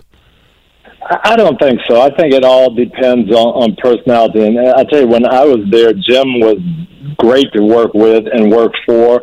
Uh, we had conversations regularly. Uh, he shared his input. We shared ideas, Bill and Jim and I, and, and we moved forward. Uh, I'm assuming it, it's that way, and I'm assuming that uh, Jeff has done the same thing, uh, just just the way I did when when I first got there. So it, it's hard to say. It, Jim has an idea of what he wants to do, though, and, and I, I can tell you, um, he when, when he gets those ideas, he, he's got a very strong opinion about it. He thought Jeff was the best man for the job at this point in time, and he pulled the trigger and made that decision. In 2002, which was 20 years ago, he called me the same way. He said, "You're the guy I want. I'm not talking to anybody else. Uh, you're the guy I want. I want to put something together like the Steelers had. I want to be part of the community. We've got to get things going. We've got to, the things that you bring. That's what I want." And he he had a very strong opinion about that, and, and that's just the way he is. It's Tony Dungy's with us here on the Payless Liquors hotline. I want to go back to a week ago Monday, Tony, if you don't mind, and um, just your initial reaction when you heard the Frank Reich news, and then a few hours later when you heard the Jeff Saturday news. Well, I was shocked about the, the Frank news because I just felt like the team was still in it. Uh, this has been a crazy year in the NFL. Uh, and you know, you look at a team like Green Bay was on a on a four game losing streak, and so things like that were going on. The Colts are right in the middle of the race, and I'm thinking, just Frank will get this going. But once they made a decision, and I don't know why that decision was made to change. Uh, once they made the decision, then you start thinking, okay, well, who is going to take over? Who is Jim going to get? Uh, you look at people on the staff, and that that could work. But Jeff, the more I thought about it, it was really kind of logical. He had been with the organization for a long time. He'd been with Frank in training camp. He knew the offense. Uh, he knew the terminology. There's very few people you could get from the outside that would have that. And he had this relationship with Jim. Uh, he's a guy who was a leader. He could galvanize the locker room, and the offensive line was the one unit that was underperforming. So, who better than Jeff Saturday to maybe re- energize that offensive line. So at first you say this is this is weird, this is crazy, but then the more you really thought about it, it made sense. Tony Dungy is our guest, of course, Football Night in America. He is the analyst there on NBC. Tony, to me, the thing that I, I just can't get out of my head is in terms of the coaching change in Jeff Saturday, I agree with what you said that there are areas there where that makes sense. And I, like most, who doesn't love Jeff Saturday, right? He's a very likable and believing in guy. But I keep going back to Tony, and I want your thought on it. I don't know why they went to Sam Ehlinger when they did, and I felt like that put them in a serious hole in the season that now they are having to make up for because they're behind the eight ball based on a peculiar decision to me that really didn't have much sense other than the owner wanted to see what a young guy could do. Your thoughts? I what I didn't understand, I could see turning to Sam Ehlinger. What I didn't understand was when they said uh, Matt Ryan is going to not play the rest of the year. That Sam is going to be the quarterback the rest of the year. That struck me as odd because I said we we haven't seen Sam take a snap in the NFL in a real game. How do we know how he's going to do? How can you say he's going to go forward for the rest of the year? And I think that's one of the things that Jeff brought to the table. I don't know who made the decision to put Matt back in, how that came down, but that was the thing that, that sparked them and energized them uh, on Sunday. You could see that they they were much more efficient, uh, different way of doing things too. Matt had been sacked a lot uh, previously. Now you go into Las Vegas and it's running the football, play action passes, quick rhythm, taking some stress off the offensive line. Only one sack in the entire game against a team that has good pass rushers. So uh, a couple of things changed. They're putting Matt back in and a little bit different rhythm on offense, and uh, it was effective. Tony with uh, and Tony Dungy's with us here on the Payless Liquors hotline. Uh, you know, Jeff walks in the building, and you know immediately he becomes more of a CEO as a head coach. You know, Gus Bradley obviously running the defense still, and then Parks Frazier, the new play caller. That was the route that you chose as a head coach, and I'm curious why you decided that, and, and what makes you think like that is kind of the successful route to go uh, as an NFL head coach. Well, there are a lot of ways to do it, and you see the guys like the Sean McVays uh, that run the offense, and Mike Holmgren, you know, kind of started that. Bill Walsh started that, and th- that's a way to do it. Um, other guys on defense, Brandon Staley has done a great job with the Chargers, and he runs the defense and calls the defense. Um, but for me, I played for Chuck Noll, and he delegated and I saw that, and I, I saw how he did it. That's how I grew up. I went and played one year for Bill Walsh, and Bill Walsh was very successful, Hall of Fame coach. But I felt like, as a defensive player, I felt like we were the step kids, and the, the head coach was really the offensive coordinator. Everything he did was involve the offense, and he'd stick his head in the defensive meetings occasionally.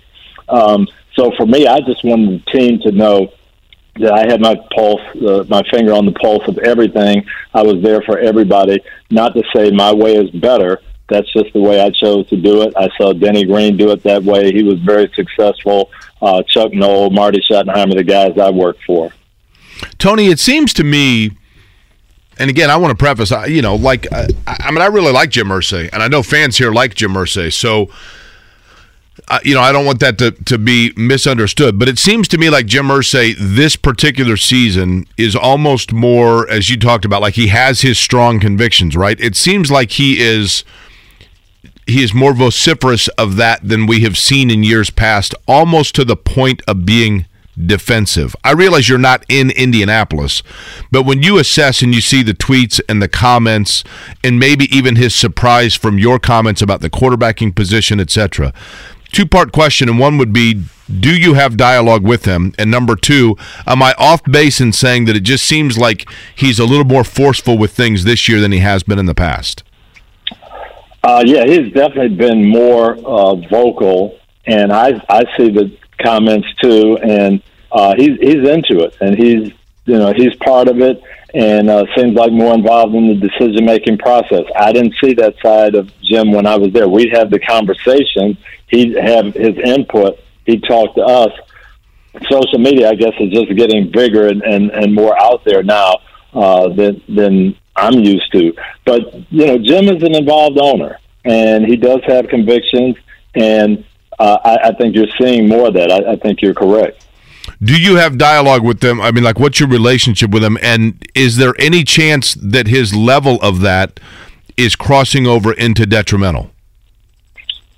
Um, I, I don't know. Um, yeah, I do talk to him, and I haven't talked. We don't talk every day, and I didn't talk to him at all about this decision. If I had of, I, I would have said, "Hey, you need to keep Frank and ride this out. You're still in, in the race. Let him turn it around." Uh, but no, I didn't have a discussion on either of those, on letting Frank go or hiring Jeff. And the only thing I'll say is, is it detrimental or not is if you make good decisions and they work, it's good. Right. if you don't, it's, it's it's it's bad. And and that's what I was telling people with this Jeff Saturday thing. Everybody had weighed in, oh, and this no experience, and this is awful, and how's it going to work? You don't know.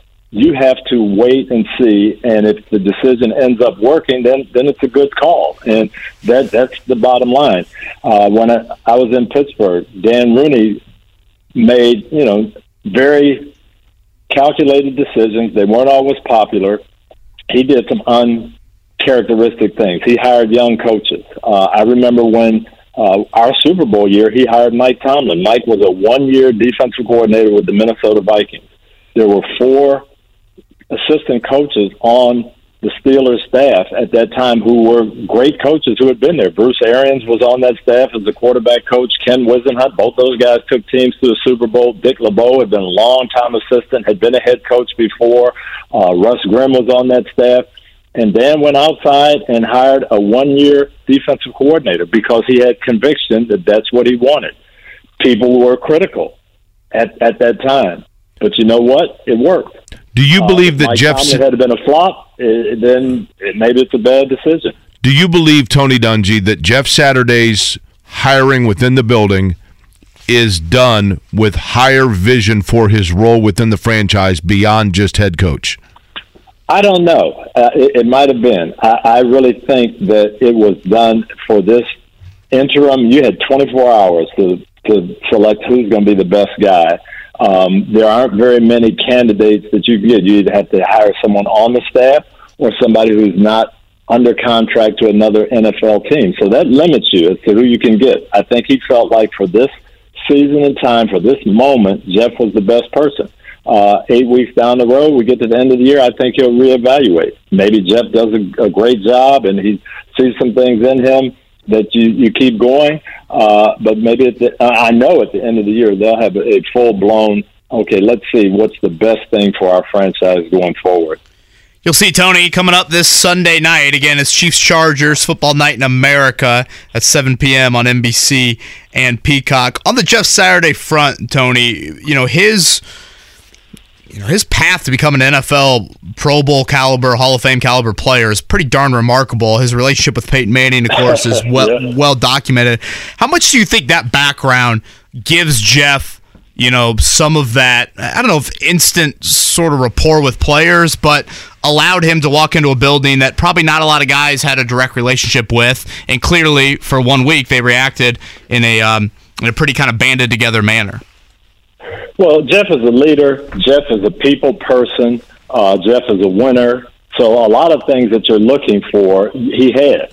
Uh, as the offensive center, he's involved in a lot of the game planning. He's involved in a lot of the not necessarily the play calling, but how we're going to do it. When Peyton would call change plays at the line of scrimmage, Jeff, how are we going to block this in, in two seconds? Making decisions, uh, letting other people know. He's running offensive line meetings and helping other people. He's communicating with everybody, and so he had that training. He had a lot of things in place that you need um, to to be a coach. He just didn't have experience.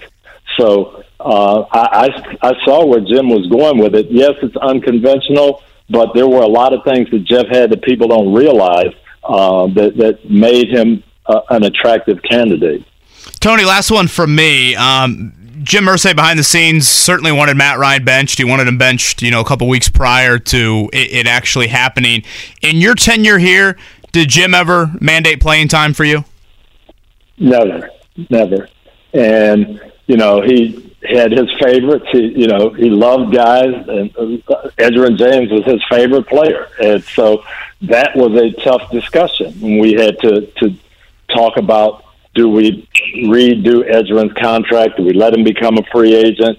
And you know, I know his feelings about Edgerrin came into that. But at the end of the day, it was let's do what's best for the team. So we had those type of discussions, but there was never a you know, hey, we're trading this guy or we're playing this guy. Uh, that just didn't it, it just didn't come up that way. Tony, you like Jeff Saturday came into the league as an undrafted player. Do you think that you would have had the same coaching career? If did that allow you to better resonate with the totality of the roster because you could relate to every guy, top to bottom on the roster? And would you have been the same coach if you would have come in as you know a first round top fifteen draft pick?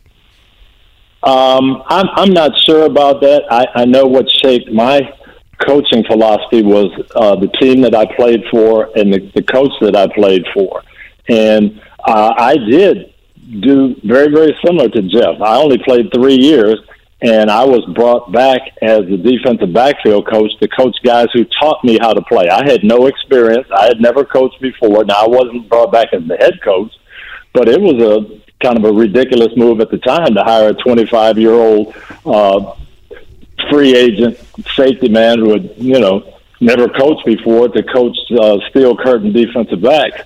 So I kind of know what Jeff was going through. And uh, I think Coach Noll hired me because I worked hard at my craft. I was a good communicator and I studied the game. And I think you had to do that to kind of make the team as a free agent. And I think Jeff did the same thing.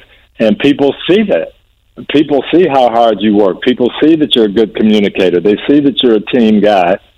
And that resonates. That resonated with Coach Noll for me, and I think it resonated for Jim Irsay with Jeff. Lastly, what do you miss most about Indianapolis, and why is it Country Kitchen? Uh, I miss some eating spots there. Country Kitchen being one of them. I, I miss that walk across the uh, downtown into the, the stadium. I miss the RCA Dome and the atmosphere there, and uh, I miss the people. So uh, those relationships, I think, are what you miss most. I wish I could get there more often. Tony, I'm going to sneak in one, one, last one. I apologize, but um, as we get to this kind of head coaching carousel that'll inevitably happen in early January, you think Jim Caldwell still wants to be an NFL head coach?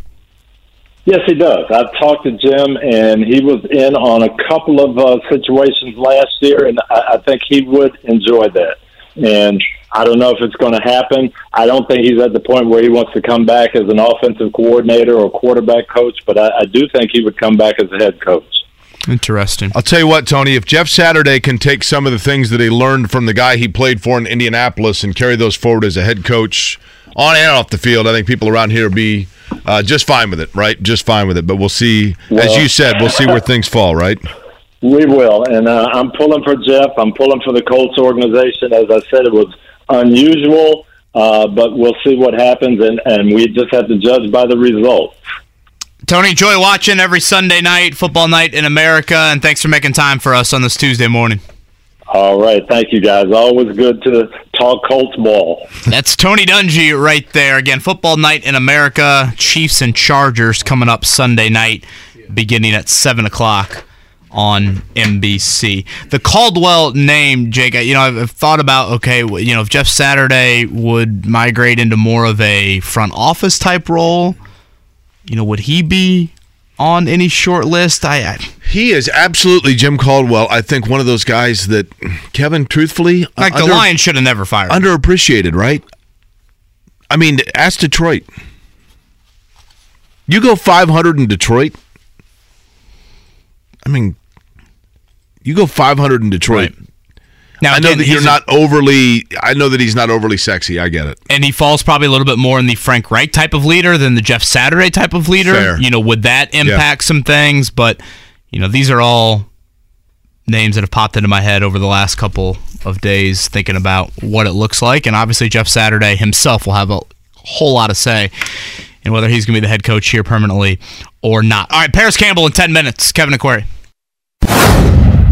Parris Campbell going to join us here in a few minutes. Uh, this from Colin, and I've gotten kind of the similar question from a few people this morning. Thoughts on Chris Ballard's face during the post-game locker room pictures? Um, the Chris Ballard body language shots last Monday and I guess this past Sunday seems to be getting a lot of attention. Um, Not a lot of outward emotion. Out to be fair, Chris room. Ballard looks like he probably needs contacts because he squint. He's look he, like I think he. No, it's kind of like me. I'm a, I'm a big squinter. Yeah.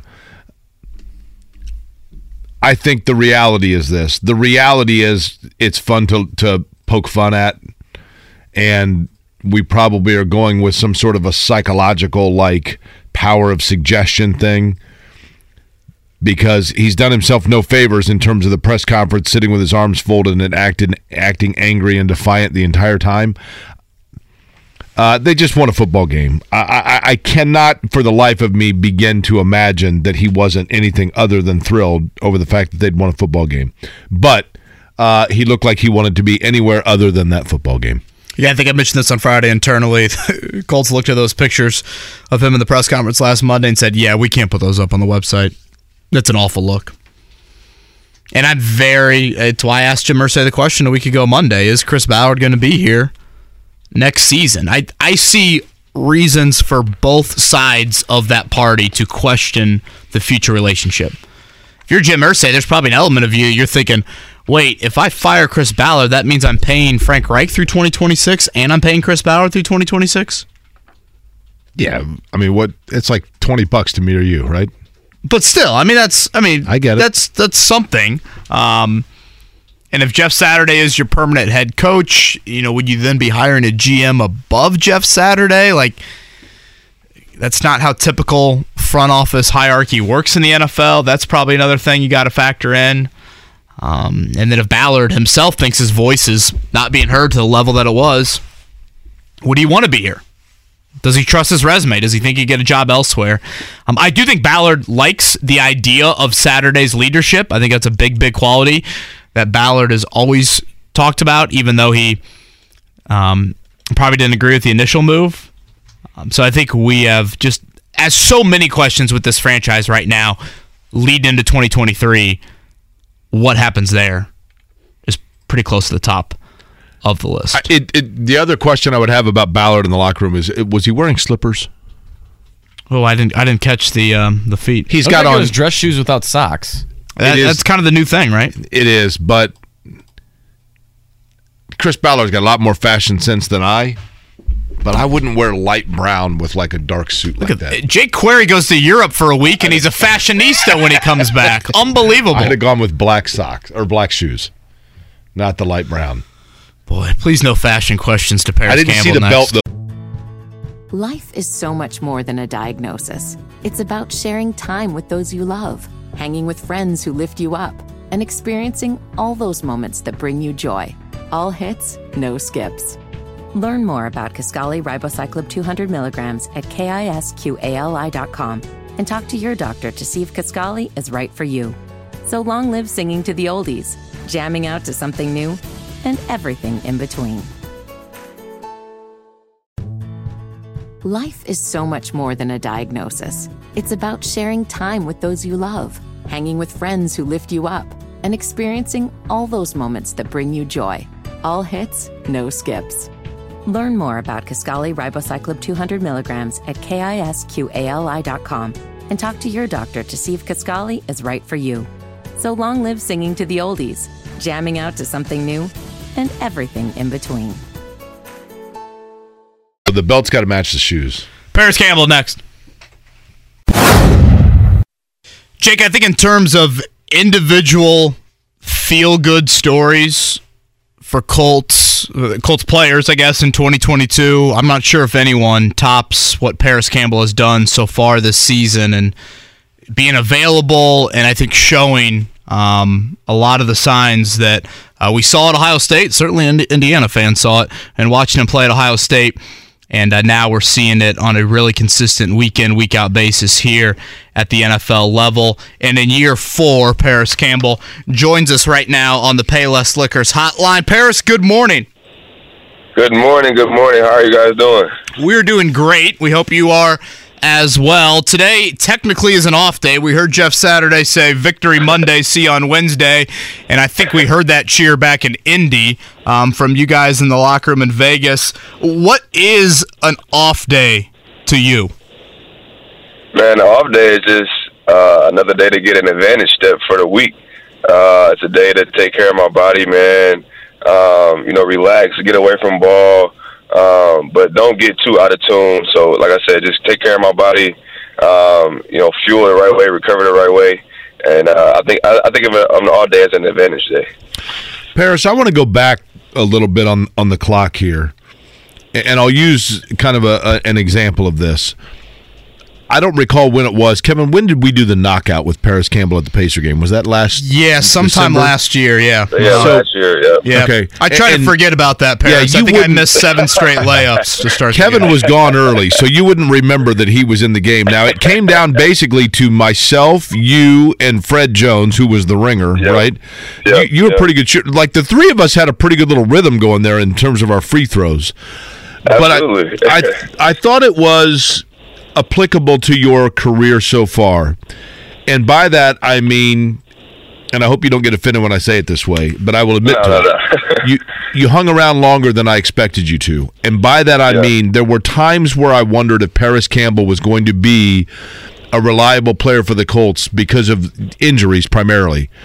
For mm-hmm. you personally, can you take us through psychologically whether or not you also had those same doubts and how you fought through them?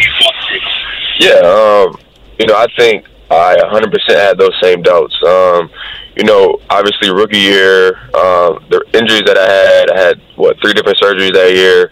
Uh, it was the first th- first time that I've ever had to you know have anything surgically repaired or anything of that nature or miss time.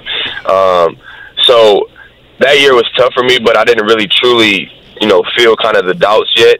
Um, I think my second year going in, you know, excited to be back, be healthy. Um, going in, and we played Jacksonville week one that year. Had a good game. You know, I could kind of see the, the tide turning for myself. And then week two, um, tear my M- my MCL, PCL. Um, you know, that by far was the hardest thing that I had to endure um, as a football player. And um, you know, that rehab was so tough. Uh, I really couldn't see the light at the end of the tunnel just because you know I was um, going through so much, and you know I didn't didn't seem to be making progress uh, with my knee, um, and so I had doubts of you know will I be able to get back to the player that I once was? Uh, will I get back to you know being able to kind of come prove myself in this league? Will I get my opportunity to do that? And um, you know I think year two is really when those doubts set in. Um, but the one thing, or the two things that really uh, kept me on a positive note is number one, my faith, um, and number two, my family. Man, those two things go hand in hand for me. Um, you know, I, I'm I'm really big on those two things, and uh, that's what kind of carried the, the the load for me. Just you know, when I was struggling mentally, uh, struggling physically, um, and then obviously, you know, going into year three um, having to kind of you know almost reinvent myself after the knee injury because man, like you gotta you gotta do so much to get back from a knee injury, um, and you know kind of going through camp in the first five weeks of the season, uh, it was tough for me, man, because I really really w- never had a, a comfortability level that I I felt you know good at, um, and so obviously you know week six. Um, you know, scoring the long touchdown uh, versus the Texans, but uh, getting hurt on the play, it was kind of just like, oh man, like this this is happening again. Like, you know, like is this is this really worth it? Almost, you know what I mean? Like, is is everything that I've gone through really worth it? Um, and I just kind of, you know, seeing that door close again, once again on me in year three, and um, I, to be honest, those same doubts set in, but they didn't set in as hard because what I had going through with my knee, man, like I felt like I could overcome anything. Um, and that was a big thing for me. Like I was able to stay positive uh, through my foot injury in, in year three, and um, you know, I was I just was able to stay motivated through it all. Showing up on my time hop today, not to bring up this memory, was your broken hand and the and the picture of that. Yeah. Oh my Yeah. gosh! I say this in all Yeah. sincerity. It's one of the grossest pictures I've ever seen. So, Nah, it was brutal. It was brutal. oh, man, uh, yeah, I can only imagine. Um, I, I wonder if you are, are, are feeling this because I feel it watching you play. Like, and again, Parris Campbell joins us right now. You go back to the Jacksonville game, back to the Tennessee game last month. Like, you had big catch outings in both of those games. But I look at the two plays you made against Washington one on the screen, one on that jet sweep, which you took for like a 30 yarder, the touchdown last week. I look at those plays and think to myself, that's Ohio State, Parris Campbell. Like that is, I think, what I think everybody kind of envisioned when you're drafted. Do you feel like you've now shown in these last couple of games like almost a different gear than we've seen in in flashes through your first couple seasons? Yeah, absolutely. Um, and you know that like, you know, you say people people people thought they would see that uh, you know, in the league. And shoot, I thought I would see that in the league. You know what I mean? Like, mm-hmm. I know the type of player that I am. Um, but yeah, I mean, those plays, you know, show, you know, the type of player that I can be. And um, that's that's just what I've been wanting to get back to, man. That's what I've I've dreamed of doing in this league, man. Just being a playmaker, uh, obviously being available for my team. Um, but you know, what I'm saying like it's it's been a long road. It's been a long road, but um, I can 100% say that like I'm I'm playing right now. Like I have the most confidence that I've ever had in the league. I'm having the most fun that I've ever had in the league, and obviously, you know, that's all just because I'm available. You know, I'm healthy, um, and I'm able to go out there and make those plays. And you know, my coaches are giving me opportunities. So you were like in kindergarten when he was in high school, but you went to the same high school as LeBron, correct? Yeah, yeah. so so how often did LeBron come back and hang out at your high school and like how many times did you meet LeBron? Yeah, well, should I actually met uh, Bron a couple of times. Uh, you know, he came back during the NBA lockout. He actually came and practiced with our football team. Like he came out there in full gear, and this dude was out there practicing running routes, snagging footballs like it was like it was nobody's business. uh, dude looked like Megatron out there. But um, so that was one time, and then he came back. Um, he used to come back to a lot of games, uh, you know, come and watch games. And um, then my senior year, he came back and did a whole like Nike um, unveil for, uh, for the uniforms. Like, he got new, new uniforms for every sports team, um, and he did like an unveil for the um, the football team. Our uniforms. We had like a black alternate that year, so that was pretty dope. And then um, I always would catch some of his games um, when he was in Cleveland. So I'll be able to link up with him after the games, you know, talk with him here and there. So it was pretty cool. When you think about those times when you were in high school and you're getting ready to go to Ohio State and what you were able to do at Ohio State versus what you're doing now for Indianapolis, did you have to change your mindset in terms of the style of receiver you were going to be. Because I and maybe I'm wrong here Parris Campbell but I thought of you as like okay you're going to be the deep ball behind the defense receiver for the Colts. And I feel like you maybe by necessity you changed exactly what style of receiver you are and found a really good niche in that. Am I off base with that assessment? Um, I wouldn't. I wouldn't say that you're off base, uh, just because you know uh, my rookie year and a little bit of my third year, you could, you could kind of see that you know I would run a lot of deep routes and um, run a lot of you know post routes, pylon routes, whatever that may be. Um, but I feel like I was kind of able to bring my Ohio State, which you know, I mean, everyone kind of labeled me as a gadget guy coming out of college. I feel like I was able to kind of add that gadgety, whatever gadgety player um, just kind of to my short and intermediate route game. Um, you know, I think my routes, as far as you know, short and intermediate routes, have gotten so much better since I've gotten into the league. Um, like I'm, I'm really comfortable playing slot receiver in this league, man, and um, I just feel like I, I was kind of to able to kind of intertwine the two of you know the gadget player and you know just becoming a, a natural receiver. So I think it's just you know both of those two together. Were you surprised or in any way frustrated when the Colts made a change at quarterback? Um, no, I wasn't. I wasn't frustrated. Um, yes, I was surprised, um, just because uh, just of the guy that you know Matt Ryan is, and you know the the rapport that he has, and the, I mean this guy's gonna be a Hall of Famer one day. You know what I mean? So uh, definitely was surprised with the decision, um, but I wasn't frustrated. You know what I mean? Because at this level, like we're professionals, man. Like you know, there there could be a change at any time. You know, at the end of the day, we still got to go out there and perform. You know what I mean? So, um, wasn't frustrated. You know, I was happy for Sam. You know, because he was getting an opportunity uh, to go show what he can do. Um, I felt for Matt though because, um, and Matt knows this. I, I, me and him have so many deep conversations uh, just over the course of the year. But like Matt's a big reason why you know I have my confidence back right now. Like he he's truly a, a a real big reason why that's happened for me. Uh, just because you know this guy has believed in me since he stepped foot in Indianapolis, man. Like he's had my back since he stepped foot in Indianapolis, and he knows that. Um, so yeah, I mean, like I said, surprised, yes. Frustrated, no. Were you surprised by the coaching change? Um, to be honest with you, uh, no, because of just how the season, you know, how how the season was going. Um, and to be honest, like I, I still like feel that the players had something to do with that coaching change. You know what I mean? Just because at the end of the day, like you know what I'm saying? Anyone can lose their job in, the, in this profession, and at the end of the day, like it's about winning. And if you're not doing that, um, then you know there's there's bound up, you know, for bad stuff to happen. So and just the way like that we were losing, you know, what I mean, we were losing some close games, and then to go out in New New England and just have you know that bad of an offensive performance. Um, I just figured some type of change would come because I'm not, you know, what I'm saying I'm not naive to the nature of the business. Was it needed? Um, I don't, I don't, I don't want to say that it was needed. Um, you know what I mean? Because you know I'm not the one that's you know in that chair making those decisions. Um, all I can do is continue to you know play my one eleventh on the field, uh, continue to do my job.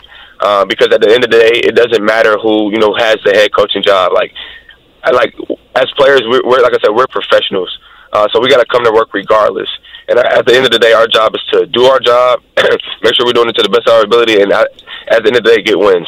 So it doesn't it doesn't matter who's at the head coaching helm. Like we we've got to come to work regardless. Parris Campbell with us here again, year four for him. Um, the Matt Ryan leadership element. Correct me if I'm wrong, Parris, but when Chris Ballard came in last Monday and told you guys that Frank Reich was being let go, initially he did not mention that Jeff Saturday would be the interim. Um, in that meeting, did did Matt Ryan speak up? Uh, yes, he did, and um, you know he he pretty much just laid it out there for us. Like basically, what I've been telling you guys. Like at the end of the day, like we're professionals. Like we've been hit with so much adversity as a team throughout this course of the season. And, you know, as a man, much beyond a football player, but as a man, like when you go through adversity, it's all about how you respond. And so he basically challenged all of us as players and as men, like, you know what I'm saying? Like, what are, what are, what are we going to do? How do we want to be remembered? Um, obviously, you know, it's kind of the, the, the, the laughing stock of the, of the NFL, like with all the chaos that was going on. So like, how do you really want to be remembered? Is that is that how you want people to remember you? Is that what your legacy? Is that what you want your legacy to be? Um, so he just challenged us, man, and um, I think every man took a took a look in the mirror at themselves and you know really asked themselves, what can I do to be better? And um, you know, you felt it just through last week. I know it's only been a week, but what have you thought about the tone um, that Jeff Saturday has brought to your football team? Man, I, have loved it. I've absolutely 100% loved it. Um, he just brings a different level of accountability um, just each and every day, man. Like, he number one is he, he's going to keep it hundred percent with you. Like he's going to tell you the real, and um, just the way that he holds each each and every player accountable, no matter if you're the the top of the roster or you're the bottom of the roster. Like everyone has a job to do. And he's going to let you know if you're if you're failing to do your job or if you're doing a good job. You know what I mean? Um, and like one thing that I appreciated about Jeff is like he came in day one and he he just being himself, man. Like he's not trying to be someone he's not. Um, he he's that fire. You can see that that fiery player that he used to be. You can see that just kind of coming back out, just with his passion for the game, um, and you can truly tell that he wants us to succeed. To, wants us to succeed and wants us to win. And um, you know, he just brings a different level of passion, different level of accountability to to the team. So I I, I appreciate it. I love it. Parris, if I'm reading between the lines here, and I want to make very clear uh, you know, I think you, uh, Frank Reich is a very good man. I don't think any, nobody questions that, and I'm not saying that, that you're not saying Absolutely. that, but but often in sports they say that that coaches need to, no matter who it is, every four or five years, guys just need a new voice. Was it in fact just time for a new voice, for a new energy? Is that a safe statement? Listen, um, you know, all, all, all due respect to, to Frank Reich because Frank Reich is an an amazing person. He's an amazing coach, and you know I never want that to ever be forgotten. You know what I mean? Because that that that's just fact. You know what I mean? And um, Frank was a guy that believed in me. Sure, Frank's a big reason why I'm, I'm even in Indianapolis. You know what I mean? So um, Frank Frank was my guy, and I mean at the end of the day, like I said, we weren't getting the job done as as a team, as an organization. So you know they may change. Um, and I'm not saying that you know Frank is a bad a bad guy. Like I said, like he had a bad voice or he didn't bring the same intensity that Jeff brings. Because everyone has their own style of coaching, you know what I mean? And whether you respond well to one way or the other way, I mean that's just based on the, the type of player that you are. Um, so I don't, you know what I mean? I don't want this to be a competition of Frank versus Jeff because that's definitely not what it is. Um, but Jeff has definitely brought um, a different, you know, sense of urgency, and that may be just because of, you know, where we're at as a team, as an organization, um, or that, you know, I mean, that, that's just who he is. Um, and I, honestly, I think it's both of those. Um, but I don't want, you know, what I'm saying I don't want to get into Frank versus Jeff because that's definitely not what it is. Have you ever been to Paris? I have not. I have, that's a goal of mine, though. Yeah, you can go to Paris, Illinois. Paris, Illinois is like two and a half hours away. You can go there and just tell people you're in Paris, right? that's the way. Ha- Should you get a, you know, Campbell's? I think is like a big NFL sponsor, and maybe I'm naive to this. Should you get an endorsement with Campbell's? That seems like that would make sense. They have NFL commercials. Yeah. Hey man, you guys don't even know that's been a goal of mine since I was a little kid, man. Like I really, NFL, yeah. I've seen it. I've seen NFL players on there with their moms, you know, what the commercials and all that stuff. Like I like that's a that's a dream of mine. So I'm hoping I'm hoping I'm hoping they've been watching some Colts football. Oh, I'm picturing Jerome Bettis like you know with his chunky soup. What's here. your favorite Campbell's soup? That's what I want to know. I'm a clam chowder guy. What is your favorite Campbell's soup? I'm I'm a classic chicken noodle guy, man. All right, I'm there you go. Don't I'm mess with success right, That's right. there. Uh, Parris, we will end with this and really appreciate your time this morning. Um, you've obviously, frankly, have been through hell um, physically throughout your NFL career. A lot of chicken noodle soup. Do you think? do you think about the contract year that you're in right now? Absolutely, um, absolutely. Um, you know, I, I I would be I would be naive if I said I didn't. You know what I mean? You know, I, I that's that's just the real of my situation. You know what I mean? And um, obviously, I've been through so much, and you know, I've kind of seen you know the the receivers that got drafted in the same year as me. That's that's in my draft class. I've seen them get their payday, which you know they're all some of my closest friends, and I'm all you know happy for them. Congratulations to them. Um, but you know, my story's different, man, and the thing about me is like I like I won't change and I wouldn't change anything that I've gone through. I wouldn't change my story because, you know, at the end of the day, like no matter what happens at the end of the season, um, good or bad, you know what I mean? Like I'm gonna have a story for just so many people across, you know, the platform. Like not not even football players, just so many people who you know may just be going through something and just feel like they can never catch a break.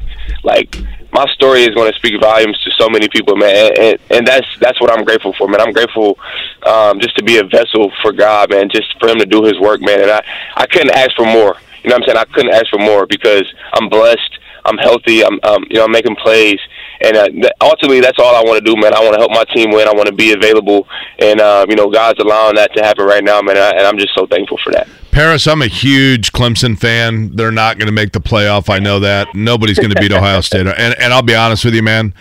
I, I'm not an Ohio State fan. No offense, but nobody's nobody's touching Ohio State, are they? I mean, honestly. Nah, nah. I mean, we, we you know what I'm saying? We still got to play the team up north in Michigan, man. We still got to get revenge on them from last year. Um, shoot, I feel like I lost that game when they lost last year, man. um, but uh, no, I, I just I just hope they uh, they they win that game and then they roll in the playoffs, man. Because it's been a while since we won a natty, man. So I'm I'm pulling for those guys, man. They they look good though. Parris, I feel like anytime we have one of your teammates on, we kind of end it with um, hope for continued good health, and I, I, I mean that even more for anybody. Um, for you right now, with the rest of your contract here and the season you've had, hell of a year, man. I can only imagine what it means, and I really appreciate your honesty with everything this morning. Absolutely, man. I appreciate you guys for having me on, man. I really do. Parris Campbell, right there on the Payless Liquors hotline. Um, Jake, we threw a lot at him, and really, really appreciate the candor, the honesty um, on a variety of topics. I mean, it wasn't just his health and everything he's endured. It's the coaching situation. It's Matt Ryan. Um, just a great dude, and you know, I certainly will raise my hand. And I had skepticism entering the year. Could he stay healthy? And you just have to feel good for that guy. 10 games into the season, playing all 10 games, and I think over the past month has shown a lot of that second round potential that Chris Ballard uh, saw in him. How, how did they not have him in the soup commercials? Right? Usually big dudes, right? like but I mean, but no matter what brand it is, if there's a bowl on his table, it is Campbell's soup. He keeps playing like this. I mean, I thought his comment there at the end. Well, I, I guess what, you can go a lot of ways with it. Um, you can read between the lines on a lot. Sure, and, and I think the different level of accountability, the sense of urgency. Um, I think he pointed out the locker room is largely a fault, fault for a lot of this, and they needed kind of a jolt. They needed a new voice. Jeff Saturday brought that. I thought his comment there at the end about the contract year. He pointed out the draft class I mean, Jake, think about the guys Parris Campbell watches on a weekly basis in his draft class. Last night, Terry McLaurin, Deebo Samuel, AJ Brown, DK Metcalf. All these guys drafted, some of them after him. Terry McLaurin's his college roommate. Right. I mean, that has got to just absolutely just just retch him almost to the point of like, I'm not even sniffing that. And yet here he is in year four, and I think he's very honest about what Matt Ryan has meant to him and what he's shown over the past month. Right now, at the very least, you are bringing him back on a one year deal. And I think if he continues to show something and stays healthy, you know, I might even think about tagging another year on, on the end of that. And that is not something I would have ever thought I would say at the start of August. Yeah, that was a good interview. He, I mean, in, by him, I mean he was very transparent. I thought he handled everything really well. Really well. Uh, do we have time for a morning check down, Mark? The Morning Checkdown, brought to you by Ball State Basketball. Get your tickets at ballstatesports.com on 93.5 and 107.5 The Fan. That interview, along with Tony Dungy, Jay Bilas, will be up later today in podcast form. You can check it out at 1075thefan.com. College basketball last night, it was Butler on the short end. Uh, 68 62, I think, was the final, right? Wasn't that the final score? Sounds all right. Butler couldn't throw it in the ocean. Couldn't throw it in the ocean. Penn State getting the win. Uh, who could throw it in the ocean yesterday? Uh, Purdue Fort Wayne. 111 to 31 over, and I can't remember who they played. Was it Earlham? Who'd they play? I thought it was Manchester. Great Manchester, recap thank of you. college basketball. Well, I don't have. score? I, Who'd I they don't- play? I don't have the sheets in front of me. 111 IU 31 women won in Knoxville. Big win for Terry I do know bunch. that. Yes. Uh, Purdue's got Marquette tonight at 8.30. I think Purdue's favored by, what I see there, seven-ish, something like that. See if I can find that. That's a Uh, great recap. Mark, you going to get on him Let's too? move along. Go to a Champions different Classic. sport, guys. Purdue's favorite eight and a half. Uh, Champions Classic tonight over at Gainbridge Fieldhouse. As Jake said, we had Jay Bilas on earlier to talk about that. Kentucky seven and a half over Michigan State, and then Kansas and Duke. Duke a slight favorite. That game probably around nine thirty tonight. By the way, last night the Philadelphia Eagles on the short end losing their first game of the year to the Washington Commanders. So the Eagles do not come in undefeated. That might alter my prediction in terms of what happens between the Eagles and the Colts, but we shall see. Do we have, we have a pop quiz coming up We as well? do. No Scotty? A little bit of Pacers um, tomorrow night at the Hornets. Um, if you look at their next six games before they end the month on a Western road trip, uh, all against teams under 500. Jay Corey, this qualifies as the Kevin Bowen needs about a four and two stretch right here. I forgot. You have, what shall we say, a financial interest, right? Uh, it's slight. Someone tweeted at me over the weekend. I'm one fifth of the way there. Do you have any buyout options? Like they ever offer you like the Oh, cash? sure, out? sure. Sure. The buyout is Been is tempted? Uh, no, I, I I believe. You starting to look at apartments, are you? Oh, I mean, we're I mean, if Max's grades can hold up, we're looking Ivy League. There you go. Okay. For a while there, we were thinking online. Which Ivy League school? I've been asking this question a lot to people lately. Which Ivy League school do you think is the one that if people had to name all the schools in the Ivy League that they have the hardest time coming up with? Uh, Brown. I feel like Brown is the one though that everyone says, and so therefore, so like, what about Cornell? Cornell. Eric Peck went there. Remember Eric Peck played at Purdue? And then Dartmouth, maybe. Dartmouth. Yeah. Okay, how about this? What school that is not an Ivy League school is most commonly mistaken as an Ivy Leaguer? University of Phoenix. How'd you know that? That's right. At Hornets, at Rockets, Magic twice, Colgate. Timberwolves, and I'm going Nets. with Colgate. That's Colgate's what a the good one. Pacers have before a Good dental seven-game road trip. Scotty's here. Pop quiz is coming up next. 317-239-1070. Give us a call for the pop quiz. Have you studied? Can you handle the pressure? Sharpen your pencils. It's time for the pop quiz with Kevin and Query. Brought to you by Jiffy Lube, Indiana's favorite oil change since 1985. People seem to like the Parris Campbell interview. How, how good was he, Jake? It was good. Everything he's been through just to have that sort of perspective on such a variety of topics, boy, I would not have that. How about when he said he admitted, like, yeah, I, I also wondered if I was going to stick around. I think like that type of insight, that type of honesty, like that's what f- I think so many fans just gravitate towards, want to know the behind the scenes, you know, how are the inner workings, how you how are you thinking about those things. Basically, you show that you're not a robot. And I think Parris Campbell is hard not to cheer for him. Really hard. Uh, 239-1070 is the telephone number. Do we have callers lined up already, Mark? We for do. the pop quiz. Plus, he handled your cheesy questions well. Uh, excuse me. I think he found those to be refreshing. I thought you were going to go Ohio, Paris, Ohio, Paris, Illinois. I thought you were going the whole. You know, there's a Gamut. strategy to it, right? You can you you get you can get to the hard hitting questions, but usually you go with one or two of those kind of in the middle to, to relax people. See, and then you then you come boom. So is that next time we have Chris Ballard on? Are you going to try that? Now, Chris Ballard, you ask right directly, and then he tells you it's a loaded question. Y'all have been kicking the out of me for years. I might ask now him that why was he's from last Monday, right? I might ask him why he's wearing light brown shoes with a dark suit. Yeah, the old fashioned attack. I didn't. I didn't see that coming. Dan asked this. He goes, "Did I hear Parris Campbell say the word Michigan out loud? Does that strip away his That- Ohio State?" I 100 1000% heard that. That's a no-no, thought the same thing. That is correct. He said the school up north, Michigan.